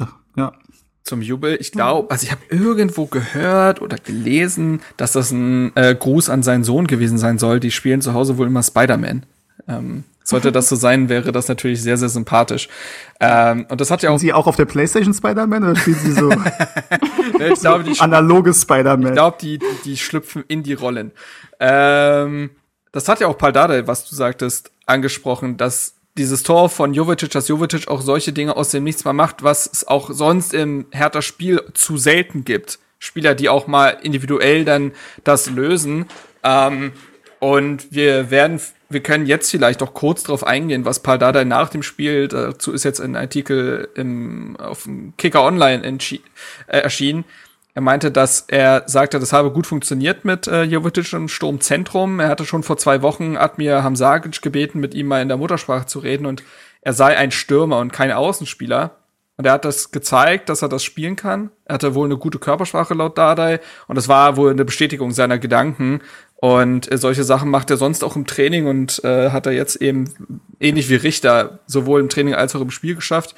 Und er hat dahingehend auch noch mal ähm, gesagt, dass also dahingehend auch eine Kritik ja auch an äh, Piontek gerichtet. Also er sagte, ich war zuletzt nicht zufrieden mit der Stürmerposition. In meinem Kopf war, ich brauche jemanden, der Freischüsse rausholt, Technik hat, sich absetzt und nicht nur wartet, bis die Bälle kommen. Am Freitagabend war für mich klar, ich schmeiße Jove da rein. Ich brauche Spieler da vorne, die Bälle halten können und nicht nur auf den Knipser-Moment warten. Äh, Kistorf lauert auf den Pass in den 16er. Ich brauche da vorne mehr Action. Was ja schon auch eine klare Message an Piontek ist, Steven. Ja, und dann übrigens auch erklärt, warum er Selke später reinbringt und nicht Piontek, ne? Also, dass er da ja, sehr unzufrieden ja. ist. Ähm, ja, ist eine klare Ansage. Ich kann schon nachvollziehen, wobei ich grundsätzlich noch ein bisschen Kritik an dieser Logik von Dardai, dass wir den besonderen Moment brauchen und dass uns so ein bisschen das Besondere bei unseren Offensivspielern fehlt. Aber das würde ich eher in der Analyse des Spiels äh, kurz mhm. dann, ne, wenn wir mit dem Spiel an sich durch sind, würde ich da noch ein bisschen drauf eingehen, was jetzt, was jetzt gut und was jetzt schlecht läuft. Ähm, was mich auch noch interessieren würde, Anna, ähm, hast du dich gefreut beim Tor oder dachtest du, ach, das sieht sehr nach Abseits aus? Ich habe mich verhalten gefreut. Verhalten weil ich nämlich genau das dachte. Ähm, ich dachte nämlich, das ist abseits. Und dann wurde das auch nochmal so eingeblendet. Und dann war ich auch selbst im angehaltenen Bild, war ich im ersten Moment so, mhm. ja scheiße, das ist abseits. Ähm, und äh, ja, erst beim dritten hingucken. Ähm, aber ich vermute, Steven, dass du äh, hier sicher auf den Videoschiedsrichter anspielst, der dir deine Emotionen klaut. wie, wie kommst du denn darauf? Nee, also ich habe überlegt, ob ich nochmal darauf eingehe, aber wir hatten das Thema ganz oft. Ähm, ich habe mich nicht gefreut beim Tor, das stimmt, weil ich dachte, es sei abseits. Ähm, ich habe zum Linienrichter geguckt, der hat die Fahne nicht gehoben, aber das heißt ja auch nichts. Ja. Nein, aber möchte das Thema mhm. jetzt nicht nochmal aufmachen. Äh, es sah auf jeden Fall aus der Live-Einstellung äh, für mich nach Abseits aus, war es dann aber nicht. Auch wenn ich dir recht gebe, ich habe es auch beim Bild ohne Linie, konnte ich es jetzt nicht genau erkennen. Ich habe gesehen, es ist eng, mehr konnte ich da nicht erkennen. Mhm. Gut. Ja. Bleiben wir. Was ich übrigens noch mal kurz, wenn ich kurz noch was sagen darf, ähm, weil wir eben schon über ihn gesprochen haben, äh, über Maxi Mittelstädt. Das passt nämlich auch noch zu dem, was wir ganz am Anfang kurz zur Ersatzbank gesagt haben. Ich äh, finde, seit Dada einmal äh, Mittelstädt nicht im Kader hatte und wenn ich mich richtig erinnere, war damals auch kein irgendwie verletzungsbedingter Grund oder irgendwas ähnliches der Anlass. Also es war einfach, ja, wurde unkommentiert gelassen und war demnach wohl leistungsbezogen. Seitdem fällt er mir deutlich positiver auf. Und ich glaube, dass da der da schon irgendwie ein gutes Händchen für hat, auch mal an der richtigen Stelle auch nicht, also der, der ist sich nicht zu, zu schade zu sagen, ich setze jetzt jemanden, auch wenn der in dieser Saison vielleicht irgendwie der einzige vernünftige Transfer für den Flügel war, der, der, ich setze den auf die Tribüne, ist mir egal, wenn der hier nicht die richtige Einstellung zeigt. Und ähm, ich glaube, dass er da ein gutes Händchen für hat und da vielleicht auch noch mal viel aus Spielern rauskitzeln kann. Und ich finde, dass Mittelstädt da so ein bisschen, zumindest in meinen Augen, eine gewisse Bestätigung auch für ist, weil seitdem er einmal irgendwie draußen gelassen wurde oder ganz außen vor gelassen wurde, ist er, fällt er mir insgesamt deutlich positiver auf als, als zuvor. Weil mir eher negativ aufgefallen ist. Würde ich total mitgehen. Damals wurde es nicht unkommentiert gelassen, sondern tatsächlich hat Paul Dardai das danach auch äh, angesprochen öffentlich, dass er sagte, hm. Ich wünsche mir auch meinen Maxi zurück, den sehe ich aktuell nicht. Die haben ja eine wirklich lange Historie. Die, äh, Dada hat ihn ja schon damals äh, in der Jugend trainiert. Und ähm, der hat öffentlich sehr klar gesagt, was er von Mittelstädt fordert und dass er das aktuell nicht sieht. Und Mittelstädt hat daraufhin ja wirklich diese Leistungssteigerung gehabt, hat dann auch in irgendeinem Interview, ich glaube im Kicker, mal gesagt, bei ihm hätte es danach, nach diesem Viertspiel war das, hätte es auch Klick gemacht. Also das war eine Nachricht, die eindeutig, eindeutig angekommen ist. Und ich finde auch, dass er seitdem sich kontinuierlich gesteigert hat, erst über ein, zwei Joker-Einsätze und dann eben wieder als Stammspieler macht das mit Plattenhardt. Da werden wir, glaube ich, auch später nochmal drauf eingehen die beiden machen das zusammen, finde ich, sehr, sehr gut, sind sehr, sehr stabil. Sie glänzen nicht immer spielerisch, aber sie sind stabil, was irgendwie auch so ein bisschen stellvertretend für den Dardai-Fußball steht. Ähm, und ja, tatsächlich macht er das gut. Und das muss man ja Paul Dardai lassen. Das zieht sich durch seine Zeit bei Hertha. Ob das die erste oder die zweite am Z ist, er ist so ein Spieler-Hinbieger. Also er kriegt Spieler oft noch mal hin. Ähm, seien das neue Spieler oder Spieler, die vorher irgendwie nicht ganz da waren und unter ihm erst dann wieder aufblühen. Ich erinnere mich, dass er an André Duda beispielsweise auch öfter mal offen, öffentlich gescholten hat. Und irgendwann kam es dann zu dieser Leistungsexplosion. Ähm, und das hat er schon mit ein paar Spielern gehabt. Und meistens, meistens hat es gefruchtet. Hoffen wir es, dass, hoffen wir, dass es mit Maolida und äh, Seefolk ähnlich funktionieren wird. Mal sehen. So, aber bis dahin ist ja der Plan quasi aufgegangen. Hertha geht mit 1 zu 0 in Führung in die Pause. Das war ja wieder so, also mich hat dieses Spiel sehr an dieses Gladbach-Spiel erinnert. Man stand tief, man hat die Mannschaft, mhm. die von ihrem Selbstverständnis heraus den Ball haben will und höher steht, kommen lassen. Und dann war man einmal effizient da. In dem Gladbach-Spiel war es Richter durch diesen individuellen Moment. Jetzt war es Jovetic. Da müssen wir später auch noch mal drüber reden, dass das nicht unbedingt nachhaltig sein kann, weil es offensiv zu wenig ist. Da werden wir noch drauf zu, äh, noch zu kommen. Aber wenn der Plan A funktioniert von Dardai, dann zeigt die Mannschaft, wie ich finde, in dieser Saison oder zumindest seit der Länderspielpause der letzten gute Leistung. Dasselbe hat man ja auch gegen Eintracht Frankfurt gesehen. Steven, wie kam Hertha aus der zweiten, wie kam Hertha in die zweite Halbzeit? Wie kam man aus der Kabine? Ähm, also personell erstmal unverändert, ähm, wie auch Leverkusen. Äh, aber ich finde durchaus, ähm, ja, mit, äh, also mit, mit Selbstvertrauen. Also man hat gesehen, dass dieses Tor Sicherheit gibt. Und ich habe es dann eigentlich so gesehen, dass man fast die gesamte zweite Halbzeit eigentlich äh, dem zweiten Tor näher war als Leverkusen dem Ausgleich. Mhm. Ich erinnere mich an eine Szene in der 55. Minute, wo Niklas Stark, muss man sagen, den Ball sehr, sehr schön ja. über die Leverkusener Abwehrreihe ähm, chippt, ähm, in, den, in den Lauf von, von Jovetic, der dann leider die falsche Entscheidung trifft, ähm, der wahrscheinlich denkt, er hat deutlich weniger Platz, als er ihn wirklich hat. Eigentlich muss er den halt annehmen. Oder er dachte, an diesem Tag gelingt ihm alles, wenn ihm das Ding vorher schon gelungen ist. Aber den halt Volley aus der Drehung zu nehmen, war da die falsche Entscheidung. Also der hatte so viel Platz und so viel Zeit, dass er ihn auch hätte annehmen können und dann noch aufs Tor bringen können. Äh, ein bisschen schade, aber an sich ähm, schöne Aktion und äh, muss man sagen, sieht man jetzt von Niklas Stark auch nicht äh, jeden Tag so ein, so ein Chipball über die gegnerische Abwehr. Und so hat sich das in meinen Augen weitergezogen, dass ähm, ja, Hertha, also Leverkusen natürlich ähm, musste immer weiter aufmachen, mehr Risiko eingehen, ist dabei aber nicht wirklich gefährlicher geworden. Ähm, und Hertha hatte eben Kontermöglichkeiten. Und da kann man dann eben drüber diskutieren, dass die halt schlecht ausgespielt wurden. Leider wieder, muss man sagen. Gegen Gladbach hat das glücklicherweise funktioniert. Äh, gestern eben oder vorgestern, wenn die Folge rauskommt, am Sonntag gegen Leverkusen leider nicht. Ja, also grundsätzlich fand ich, war es eigentlich dann das Spiel, was Hertha haben will. Also Hertha war eigentlich ja, ja in seinem Element. Man hat sehr diszipliniert verteidigt und auf Konter gelaut. Also es war wieder, es ist einfach, Hertha, es ist wieder 2015, Leute. Hertha verteidigt tief, lauffreudig, gallig und vorne netzt halt Kaluda Ibišević. Oder in dem Fall Jovetic. Also ich habe wirklich erwartet, dass zu der 80. Minute äh, Pardada irgendwie Jens Hegeler von der Bank bringt und das Ergebnis über die Zeit rettet. Also da hat wirklich nicht mehr viel gefehlt, aber du hast es vollkommen richtig angesprochen. Und auch das, finde ich, ist eine Parallele zum ähm, Gladbach-Spiel, man hat seine Umschaltmomente viel zu schlampig ausgespielt. Es gab es gab bestimmt sieben, acht Umschaltmomente, die man hätte besser ausspielen müssen. Äh, ich erinnere mich an eine Szene, wo man, glaube ich, sogar eine 4 zu 3 Situation hat. Und Darida läuft zentral auf den 16er zu und könnte sowohl links als auch rechts den Ball äh, zum Mitspieler bringen tut das aber nicht und entscheidet sich letztendlich dafür, den Ball genau gegen den Mitspieler zu schießen, der schon vor fünf Sekunden vor ihm stand. So, und ja.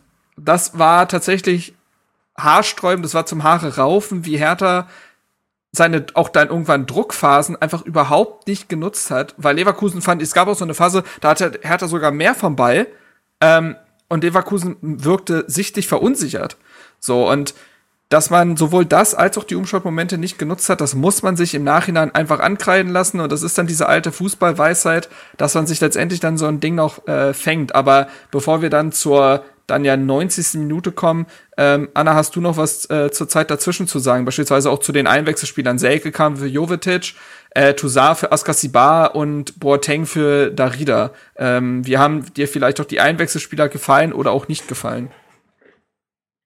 Ich habe ehrlich gesagt so ein bisschen gezittert, als sowohl Darida als auch Askasibar ausgewechselt wurden, weil ich dachte, uff, also bisher hat das alles ganz stabil gehalten, ob man jetzt gleich beide mhm. mit einem Schlag auswechseln muss und da Boateng und Toussaint bringt. Nicht, weil, weil ich den beiden da nicht dieselbe Rolle zutraue, sondern einfach, naja, man weiß, weiß einfach, wie sowas ist. Ne? Die anderen beiden sind eigentlich gerade gut im Spiel und wirkten auf mich jetzt auch nicht so super platt, dass ähm, da, da dachte ich schon so, okay, äh, hoffentlich geht das gut, aber das war ja auch am Ende eigentlich gar nicht äh, gar nicht problematisch. Also es ist eigentlich auch alles ganz gut ähm, gelaufen und letztendlich hat man, ich wollte schon sagen, das Spiel verloren. Wir haben ja gar nicht verloren, es fühlt sich irgendwie so an.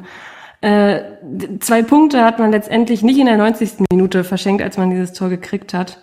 äh, sondern genau in der Phase, die du davor beschrieben hast, da hätte Hertha einfach ein Tor machen müssen. Es gab ja auch sogar noch mal so einen Schuss von Boateng, der dann echt noch gut am Tor vorbeigegangen ist. War jetzt nicht super knapp, aber wäre auch noch mal so ein Träumchen gewesen. Der wird eingewechselt und ähm, macht dann noch ein, noch ein schönes Tor. Das wär, ja, Hertha hätte da das Tor machen müssen in, in dieser Phase. Und letztendlich, ja, Selke hat dann auch nichts mehr gerissen in den 20 Minuten. Aber ja, er ist ja mal stets bemüht, kann man sagen. Und äh, das wird ja auch von den Fans honoriert. Ich, ich finde ihn auch ein super Typen. Ich hoffe halt einfach nur, dass da auch irgendwann mal sportlicher Erfolg bei rumkommt. Also in Form von Toren einfach. Ja, also ich finde auch, dass, ähm, also Selke stand dann auch nochmal Chefredakteur dafür, die Fans haben es ja, glaube ich, auch einfach, also ihn honoriert und seine Art. Ähm, es wurden, so wie ich das vernommen habe, auch viel so gewonnene Zweikämpfe und Tacklings äh, gefeiert. Die Mannschaft ist da auch mitgegangen, hat sich auf dem Feld motiviert. Ich fand, dass Niklas Stark seiner Rolle als Kapitän auch sehr ähm, die sehr gut ausgefüllt hat, indem er sehr, sehr viel kommuniziert hat und Paul Dada sprach das letztens auch an und das ist oft eine Floskel, aber ich finde, das merkt man schon dieser Mannschaft an, bis auf diesen Ausrutscher gegen Hoffenheim. Da wächst tatsächlich irgendwie was zusammen, habe ich das Gefühl.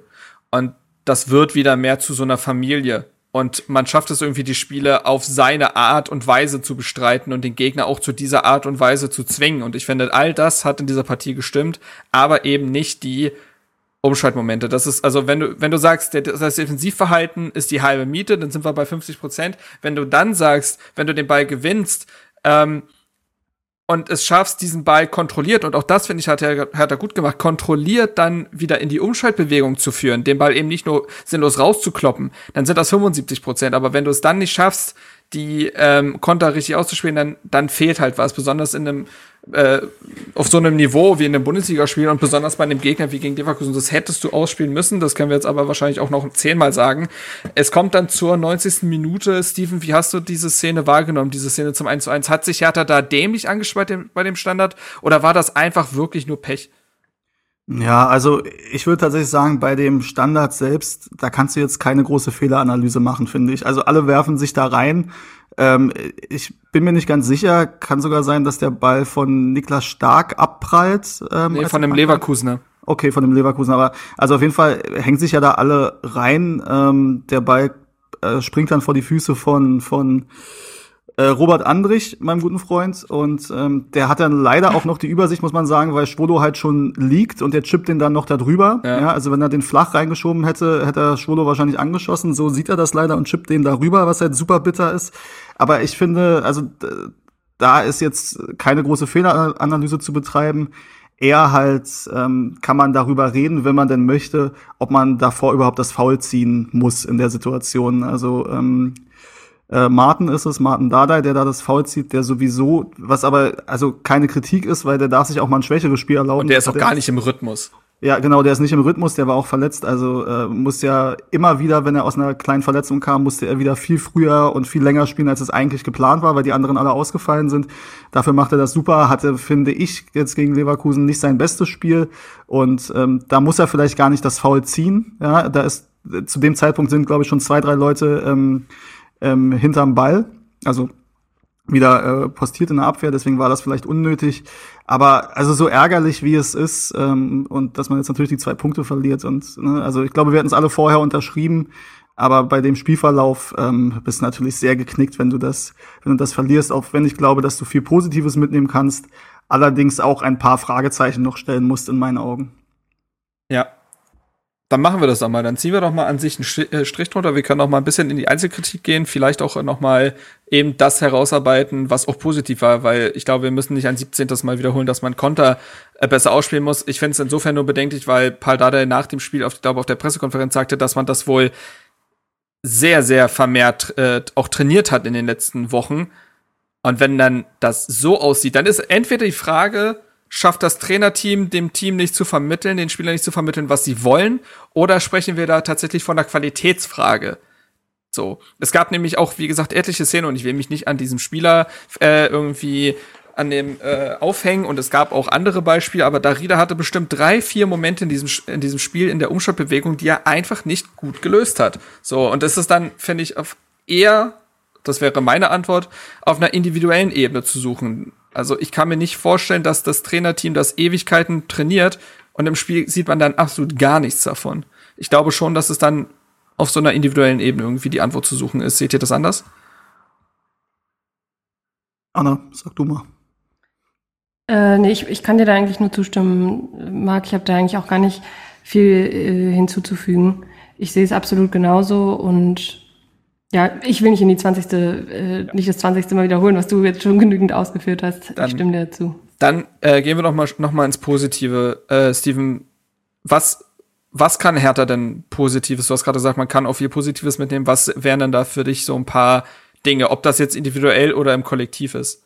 Ja, also individuell muss man sagen, dass mir Niklas Stark sehr gefallen hat. Ich habe ihn ja auch schon des Öfteren kritisiert. Das war ein sehr gutes Spiel. Du hast es gesagt. Ähm, das ist also sowohl finde ich, äh, hat er sogar spielerische Glanzpunkte drin, ähm, hat aber auch ja. hinten zwei, dreimal wirklich sehr, sehr gut geklärt auch. Ähm, und wie du es sagst, er, er entwickelt sich tatsächlich zu so einem Leader in der Mannschaft. Ich wünsche mir zwar auch, dass das noch mehr rüberkommt in schwierigen Situationen, Exakt. wenn man mal in Rückstand gerät. Ja, das ist ähm, das ist sowieso, finde ich, so ein bisschen noch ein Problem. Ihr habt aber letzte Woche da auch ausführlich drüber gesprochen. Also was macht äh, Hertha, wenn sie in Rückstand geraten? Da dieser Plan B, den habe ich jetzt ehrlich gesagt in dieser Saison noch nicht so wirklich äh, gesehen. Oder zumindest habe ich ihn noch nicht funktionieren gesehen. Aber ansonsten Niklas Stark, auch wie er übrigens ähm, bei der Entscheidung bei dem Abseitstor, der Le äh, nicht Abseits, bei dem, bei dem Tor, wo der Ball vorher im, im Aus war, ähm, wo das dann äh, zurückgepfiffen wird, ähm, hat man gesehen, wie er sich darüber freut und wie er die Faust ballt und mhm. sich motiviert und die anderen motiviert. Und das ist einfach, sowas brauchst du auf dem Platz und sowas war, finde ich, viel zu selten. Das muss man sagen, hat man bei ihm auch schon gesehen zur Schlussphase der letzten Saison, auch als er teilweise draußen war, wie er die Jungs auch von außen gepusht hat. Also das hat mir sehr, sehr gut gefallen. Eine Szene dazu, die ich dazu äh, hinzufügen ja. kann, es gab diesen Distanzschuss von Demir bei, den Schwolo der Ball kam so ein bisschen komisch, finde ich, sehr gut hält. Der Nachschuss, äh, der dann auch im Abseitsstand geht, rüber und danach kommt stark und äh, haut auch so seine Brust gegen Schwolos ja. Brust und äh, feiert ihn für die Parade. Ja. Mhm. Ja, an, ansonsten finde ich, dass Suazerda ähm, natürlich ein absoluter Gewinn ist, haben wir auch schon öfter gesagt. Und ich glaube, dass ähm, es auch an Suazerda liegt, dass dieses Dreier-Mittelfeld, also bestehend mhm. aus äh, Askasiba, Serda und Darida, ähm, was er jetzt eigentlich, also da ist ja jetzt kein klassischer Zehner dabei. Ähm, das funktioniert trotzdem einigermaßen gut. Ich glaube auch hauptsächlich wegen wegen Serda und vielleicht, ähm, aber diese diese Idee oder das, was du geäußert hast, dass oder ihr beide, dass es bei den Kontern äh, da ein Problem gibt und Darida finde ich ein großes Problem in der Entscheidungsfindung leider hat im letzten Drittel. Vielleicht deswegen auch dieser Doppelwechsel, ihn rauszunehmen, Askasiba rauszunehmen und dafür Toussaint und Boateng reinzunehmen, die da vielleicht ähm, dass das äh, ja besser eben in dieser Situation sind und besser im gegnerischen Drittel dann die die richtige Entscheidung treffen können. Und wenn ich noch eine positive Sache, ansonsten habe ich auch noch was Negatives, was ich sagen will, aber eine positive Sache ähm, ist noch, dass eben diese Grundtugenden wieder komplett stimmen bei Hertha. Ähm, und das ist halt, also ich mache, man muss sich im Moment, finde ich, keine Sorgen mehr machen, dass diese Mannschaft auseinanderfällt, wie es in München oder Leipzig passiert ist. Wahrscheinlich straft sie mich nochmal Lügen für diesen Satz, aber aktuell ist so das Gefühl. Das nächste Spiel ist das Derby, Steven, sei vorsichtig. das wird gewonnen, ist doch ganz klar. Oh, Lukas hat ähm, spitzige Hände. ähm, aber diese, diese Grundtugenden stimmen wieder. Ähm, und äh, du hast das Gefühl, dass da eine absolute Einheit auf dem Platz ist und dass du dir keine Sorgen machen musst, auch wenn du jetzt in der Tabelle auf Platz 13 stehst, also ich glaube, dass man zu geschlossen und zu stabil ist, um so eine komplette Chaos-Saison mit Abstiegskampf bis zum vorletzten Spieltag oder bis kurz vor Schluss wie in den letzten beiden Jahren erleben zu müssen. Ähm, das ist im Moment zumindest mein Eindruck und es war auch den Eindruck, den man ja damals in den Dada-Jahren hatte, Exakt. wo dann natürlich also Kritik dann auch vorkam, ähm, aber wo man sagen musste, okay, das ist immer so stabil, dass du deine Punkte, die du irgendwie brauchst, auf jeden Fall holst. Und das Gefühl habe ich jetzt auch. Und ich glaube, das ist auch die Bemessungsgrundlage für dieses Jahr. Wir werden uns sicherlich auch noch mhm. über Spiele aufregen, wo es eben an spielerischen Lösungen mangelt. Und ich, das Ding ist, ich habe bei Hertha aktuell eher ein gutes Gefühl, was Partien gegen Frankfurt, Gladbach, Leverkusen angeht, wo man den mhm. dadaischen Underdog-Fußball durchziehen kann. Ich habe große Sorge vor Spielen gegen Augsburg, Bielefeld, wo du das Spiel gestalten musst. Da graut's mir noch ein bisschen davor. Und das ist ja irgendwie komisch, dass man die individuell leichteren Gegner als größere Herausforderung wahrnimmt. Aber das ist irgendwie äh, das Dadaische, ähm, weiß ich nicht, ähm, Kuriosum. So, das ist jetzt, das ist jetzt der Folgentitel, setze ich jetzt einfach mal fest. Ähm, so, auf individueller Ebene finde ich auch, dass äh, Santiago Ascasibar ein gutes Spiel gemacht hat. Sehr, sehr, also mit dem Ball ist er sehr unspektakulär, aber er weiß auch, was er eben nicht kann. Und er probiert auch keine wilden Dinge. Ähm, gegen den Ball, finde ich, hat er sehr viel richtig gemacht, hat die meisten Tacklings äh, erfolgreich gestaltet, hat zwei Bälle auch abgefangen. Es gab auch diese Szene, wo Martin Dada sich verschätzt im Strafraum und der Ball nach innen gebracht wird und Askasibar sich in dieser Reingabe so ein bisschen wirft, so dass Scholo den Ball dann aufnehmen kann. Das wäre sonst sehr wahrscheinlich ein Tor gewesen. Ansonsten würde ich sehr gerne nochmal, wie gesagt, diese linke Seite herausstellen. Ich finde, dass Plattenhardt wirklich defensiv hervorragendes Spiel gegen Diaby gemacht hat. Ähm, und auch so wie du sagst, du hast Niklas Stark schon öfter kritisiert, ich habe schon Marvin Plattenhardt öfter kritisiert, aber ich finde in der Partie im Zusammenspiel auch mit Bittelstedt, wir haben diese linke Seite schon gelobt, das war ultra stabil. Und ich finde, also Marvin Plattenhardt holt sich sehr, sehr, sehr viel Selbstvertrauen, manchmal zu viel äh, Selbstvertrauen aus seinen Defensivaktionen. Also wenn es defensiv stimmt, dann traut er sich auch mal vorne was zu machen, aber nur dann. Und das wird mit der Zeit, habe ich das Gefühl, auch ein bisschen besser. Ähm, ich finde auch, dass die Einstellung total gestimmt hat, um dieses Kollektive anzusprechen. Das ist mir auch aufgefallen, das 1 zu 1 fällt und du hast noch vier Minuten Nachspielzeit und Hertha hat in diesen vier Minuten nach vorne gespielt. Ja. Also die waren mhm. unbeirrt. Ich, äh, es gab dann vor allen Dingen auf der linken Seite mit dem eingewechselten Jaschemski dann noch mal Druck und das finde ich spricht diese für die Mannschaft, dass die sich kurz schüttelt und sagt, ja gut, dann äh, dann haben wir jetzt noch vier Minuten, ist ja noch Zeit. So und das ist auch ein Unterschied zu dem Spiel gegen Hoffenheim, wo es 0-1 stand und die Mannschaft komplett auseinandergebrochen ist. So, ich glaube, das hatte auch, wie gesagt, mit der Aufstellung zu tun, dass du nicht einen Plattenhard auf links hattest und Pekarik auf rechts, sondern eine Peka auf links und Erfolg auf rechts. Das hat ja alles sich gegenseitig dann sehr unsicher gemacht, aber in der Partie war es wieder die alte äh, Flügelzange. Und das gibt dieser Mannschaft halt. Und das finde ich sehr positiv. Anna, äh, möchtest du noch irgendwen, irgendwas herausstellen? Ohne dass ich ihn jetzt so gemein an Pranger stellen möchte, aber ich hatte auch irgendwie in diesem Spiel leider bei Schwolo schon wieder, ich glaube, zwei oder dreimal so Momente, wo ich so dachte, oh Mann. Ähm, irgendwie habe ich das Gefühl, dass er leistungsmäßig nicht dieselbe Steigung nimmt, wie so, ja, er hatte als Mannschaftsgefüge, sag ich mal. Mhm. Da, war, da waren zwei Szenen, also eine Szene war relativ am Anfang, als er rauskommt. Ja aber nicht annähernd am Ball ist und dann wird das zum Glück ganz ungefährdet von irgendjemandem geklärt, aber das hätte auch ganz anders enden können, denn er wäre nicht auf der Linie gewesen, sondern wäre irgendwo im Strafraum rum, rumgesegelt, nicht in der Nähe des Balls und wäre der Ball drinne gewesen, hätte man sich gefragt, wo war er denn da? Und ähm, das war so eine Szene, wo ja hätte auch einfach schon ganz am Anfang ganz übel in die andere Richtung ausgehen können und genauso Bälle, die er teilweise von vom Tor abschlägt, die also nicht im Ansatz irgendwo hingehen, wo ein Hertha-Spieler gerade ist. Ähm, sowas finde ich auch ehrlicherweise erstaunlich auf dem Niveau. Ähm, aber ich will jetzt auch nicht so ein gemeines Schwolo-Bashing betreiben. Ich bin eigentlich, ich bin eigentlich äh, totaler Fan von ihm und ich habe mich super gefreut, als er gekommen ist. Aber ich muss sagen, dass ich mal, äh, dass seine Leistungen mich nicht überzeugen und leider auch in dem Spiel irgendwie nicht richtig. Ja, die Kritik ist für ihn harte Schwolo. Ähm, so. Ink. Das war auch gar nicht so schlecht. Den hast du auch geübt, oder? Den Wasser ja, vorher. Der war super. Der war tatsächlich spontan. Dafür war er gut, oder? Doch, das hat mir gefallen. Ja, also, top. Ja. ja. das nehmen wir so. Den könnte ja vielleicht, kann den ja Lukas samplen und in Zukunft einfach als Buzzer benutzen. Das fände ich wiederum sehr lustig, muss ich sagen. Ähm, gut. Kann ich noch mal kurz was zu den 14 Minuten von, von Kevin Prince Boateng sagen? Ja, wurde ähm, sich, glaube ich, auch äh, gewünscht in unserer Einzelkritik als Kommentar. Da machen wir das jetzt einfach verbal. Ach, tatsächlich, wurde sich gewünscht. Okay. Ähm, also mein Eindruck war, ähm, als er auf den Platz kam, nicht nur, dass sich seine Freundin sehr gefreut hat darüber, wie später auf Instagram zu sehen war. Ähm, das ist gerade echt ein ganz komisches Schauspiel auf Instagram. Ja, ehrlich. Das, ja, oh. ja, leider ja. Aber gut, wollen wir jetzt gar nicht drüber reden. Ähm, auf jeden Fall ist es so, dass ähm, also du siehst halt schon, wenn er den Ball, also A hat er eine, eine super Übersicht, ähm, was äh, ja, was diesen diesen Move ihn in den letzten zehn Minuten, wo du denkst, okay, Leverkusen macht auf, du hast diese Konterchancen und er hat ja dann also wirklich diesen Darida-Part eigentlich im 4-4-2 auch gegen den Ball genau. eingenommen, also ist dann auch viel angelaufen vorne. Das ähm, das ergibt dann schon Sinn Ähm, auch, äh, ja, also diese, diese No-Look-Dinger, die er teilweise macht, wahnsinnige Übersicht und er hat halt wirklich eine Technik am Fuß, die ist geil. Also wenn er irgendwann seine Karriere beendet und der tritt bei irgendwie bei so Freizeitturnieren mhm. oder Hallensachen oder so auf, da wird er der beliebteste Mitspieler, glaube ich, sein. War auch beim Marcelinho Abschieds Abschiedsspiel so. Ich war da im Stadion und äh, alle mhm. alten Männer tragen sich da noch irgendwie über den mhm. Platz mhm. und Boateng hat da eine Show veranstaltet, technisch. Wahnsinn. Ja, also es ist wirklich krass, was der Typ mit dem Ball kann.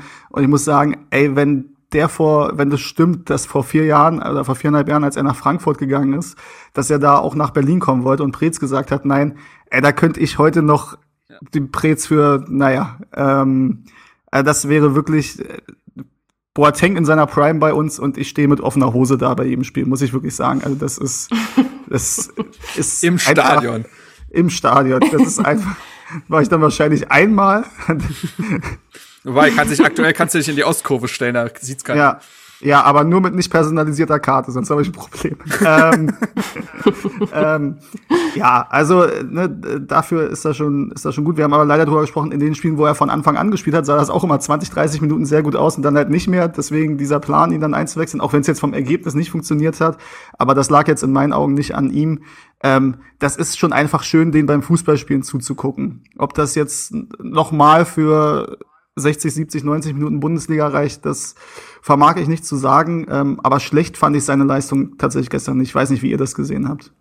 Nee, ich, bei mir ist so das Ding, ich, da, für mich ist es eine Mischung aus zu verspielt und er ist einfach technisch und Spielver vom Spielverständnis her deutlich besser als seine Kollegen und die müssten eigentlich dann mehr draus machen, was er ihnen gibt. Also es hat immer was von Show, ne? Also da hat er auch diese No-Look-Dinger drin. Und dann fragt man sich manchmal, ob ist das brotlose Kunst, aber ich glaube, dass seine Kollegen teilweise einfach mehr draus machen könnten, so was er ihnen teilweise gibt. Und ja, also er wurde auch teilweise, wird er ja äh, kritisiert, er greift das ja gerne auch mal in seinen Instagram-Stories auf, irgendwelche Kommentare, die meinen, warum spielst du und keiner von den Jungen, du, du bist durch und er meint, das ist, wäre das, was ihn motiviert.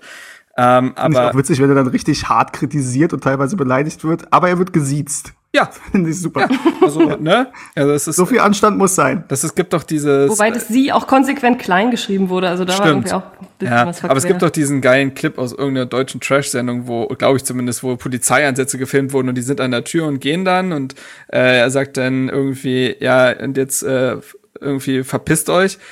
Und dann sagen sie so, wie bitte? Ah, Entschuldigung, verpissen Sie sich. So, und, äh, so. Aber naja, auf jeden Fall, also ich bin, war ein bisschen zielgespalten. Grundsätzlich sehe ich dem aber einfach sehr gerne beim Kicken zu und hoffe auch nochmal, dass es irgendwie härter schafft in so Partien eben gegen Augsburg, Bielefeld, wo es einfach mehr Ideenreichtum braucht, dass es vielleicht diese Partien sind, in denen ähm, Boateng nochmal glänzen kann. So. Ja.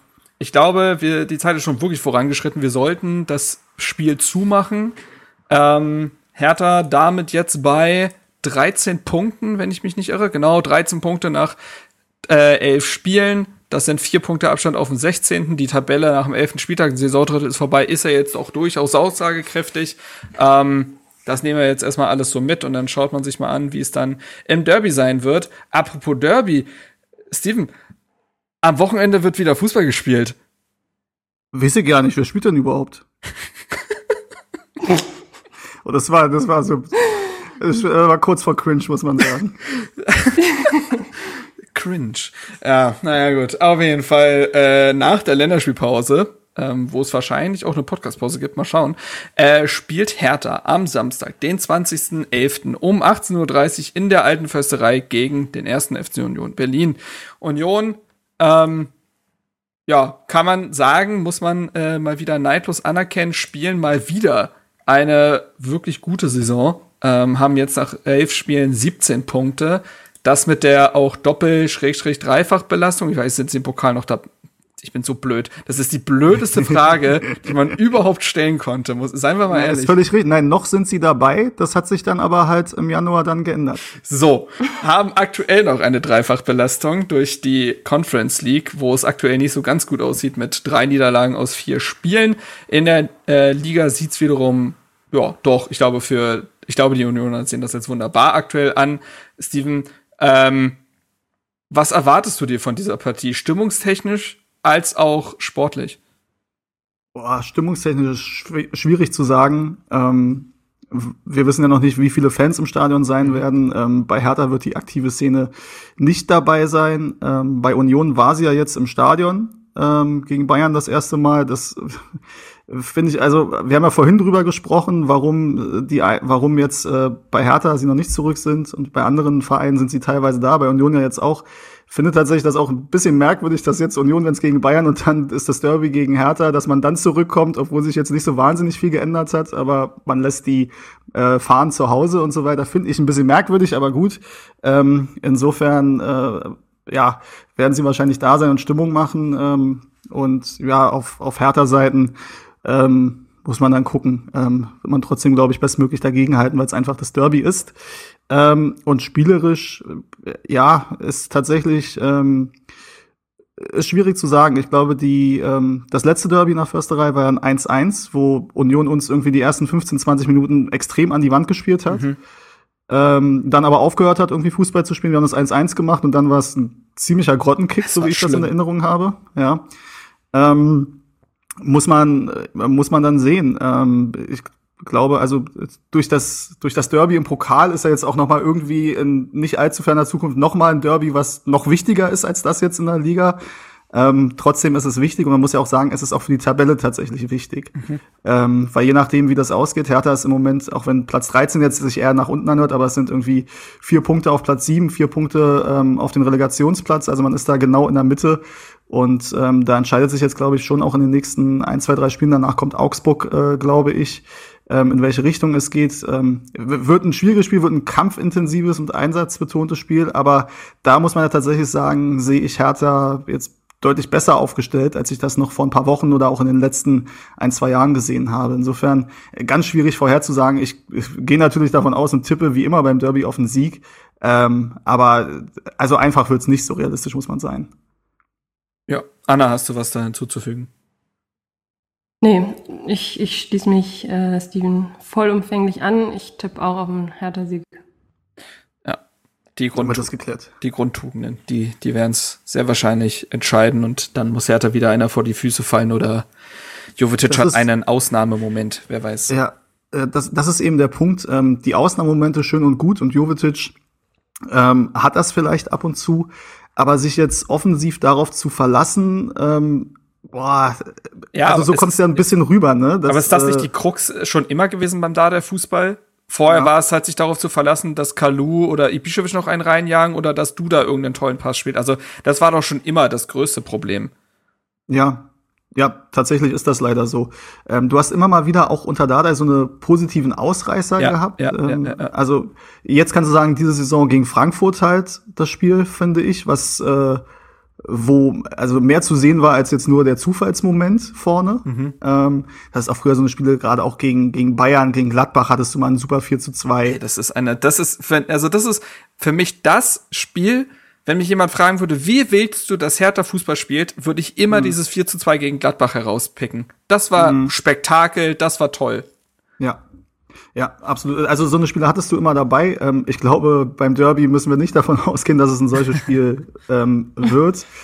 Aber äh, ja, also wie gesagt, diese Grundtugenden sind da. Was halt tatsächlich, glaube ich, ähm, also ein bisschen Angst habe ich davor, sollte man da irgendwie in Rückstand geraten. Mhm. Oh, also, also dann nur auf den besonderen Moment zu hoffen, das ist halt wirklich schwierig. Und dann die, die Aufstellung, so wie wir sie haben, in diesem ja, 4-3-3 oder 4-2-3-1 oder gegen den Ball dann so ein 4-4-2 mit Darida vorgezogen, aber ne, das ist dann, die große Kreativität geht nicht davon aus. Ich hoffe, dass das Eckelenkamp irgendwie da noch einen Sprung macht und da zu, zu einer guten Alternative wird, um da noch ein bisschen mehr Kreativität irgendwie ins Mittelfeld zu bringen. Ich glaube, ja, ja, ich glaube, dass Eckelenkamp so ein bisschen der Schlüssel ist. Ich glaube, Eckelenkamp ist so ein bisschen, mh, hm, ein Symptom dafür, wo die Mannschaft in der Entwicklung steht. Denn ich glaube, eigentlich wäre das perfekte Mittelfeld eins aus Askasibar, Serda und Eckelenkamp.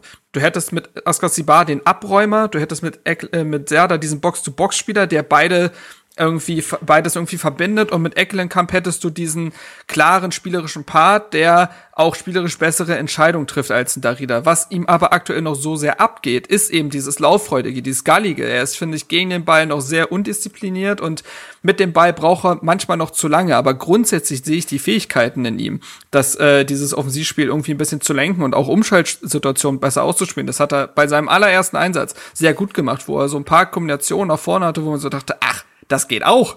Man kann schnell nach vorne kombinieren und sicher, das ist ja Wahnsinn. Und ich glaube, wenn dahingehend muss der Rest der Mannschaft sich aber erstmal finden, dass man so einen Ecklenkamp auch mal trotz einer schlechten Leistung auf dem Feld lassen kann und ihm diese Zeit gibt, sich auf dem Feld zu akklimatisieren. Denn im Training ist das schön und gut, aber er braucht halt die Einsätze und jetzt, glaube ich, ist das da aktuell noch zu heikel. Ähm, aber wir wollen nicht das nächste Fass aufmachen. Wir werden diese Folge jetzt mal zumachen. Sie ist lang genug geworden. Bevor das aber der Fall sein wird, ähm, natürlich zwei Dinge. Also Anna, du kannst dich auch schon mal auf äh, die letzten Worte dieser Podcast-Folge vorbereiten. Aber du hast dich ja auch schon vorbereitet in Bezug auf den Song, den du auf die Playlist packen wirst. Erzähl mal. Yes. Ähm, aus aktuellem Anlass werde ich ähm, von ABBA Gimme Gimme Gimme auf die Playlist packen. Ähm, okay, Und Alex feiert. Ja. Ist notiert. I'm sorry. Na gut, habe ich nochmal Glück gehabt. So, deine letzten Worte, mit denen du diesen Podcast zumachst. Ja, ich hoffe, dass ich wiederkommen darf, auch wenn ich noch kein Mitglied bin. Aber die Betonung liegt auf noch. Das, das wird eines Tages geschehen. Und ähm, ja, solange, solange ähm, wünsche ich eine schöne Länderspielpause und kann ja trotzdem dafür werben, dass auch alle anderen gerne Mitglied werden können, damit sie ähm, nicht so unangenehme Momente erleben müssen wie ich, als ich enttarnt wurde. Macht's gut. Es tut mir nachträglich leid. Ciao. ciao, ciao. ciao. ciao.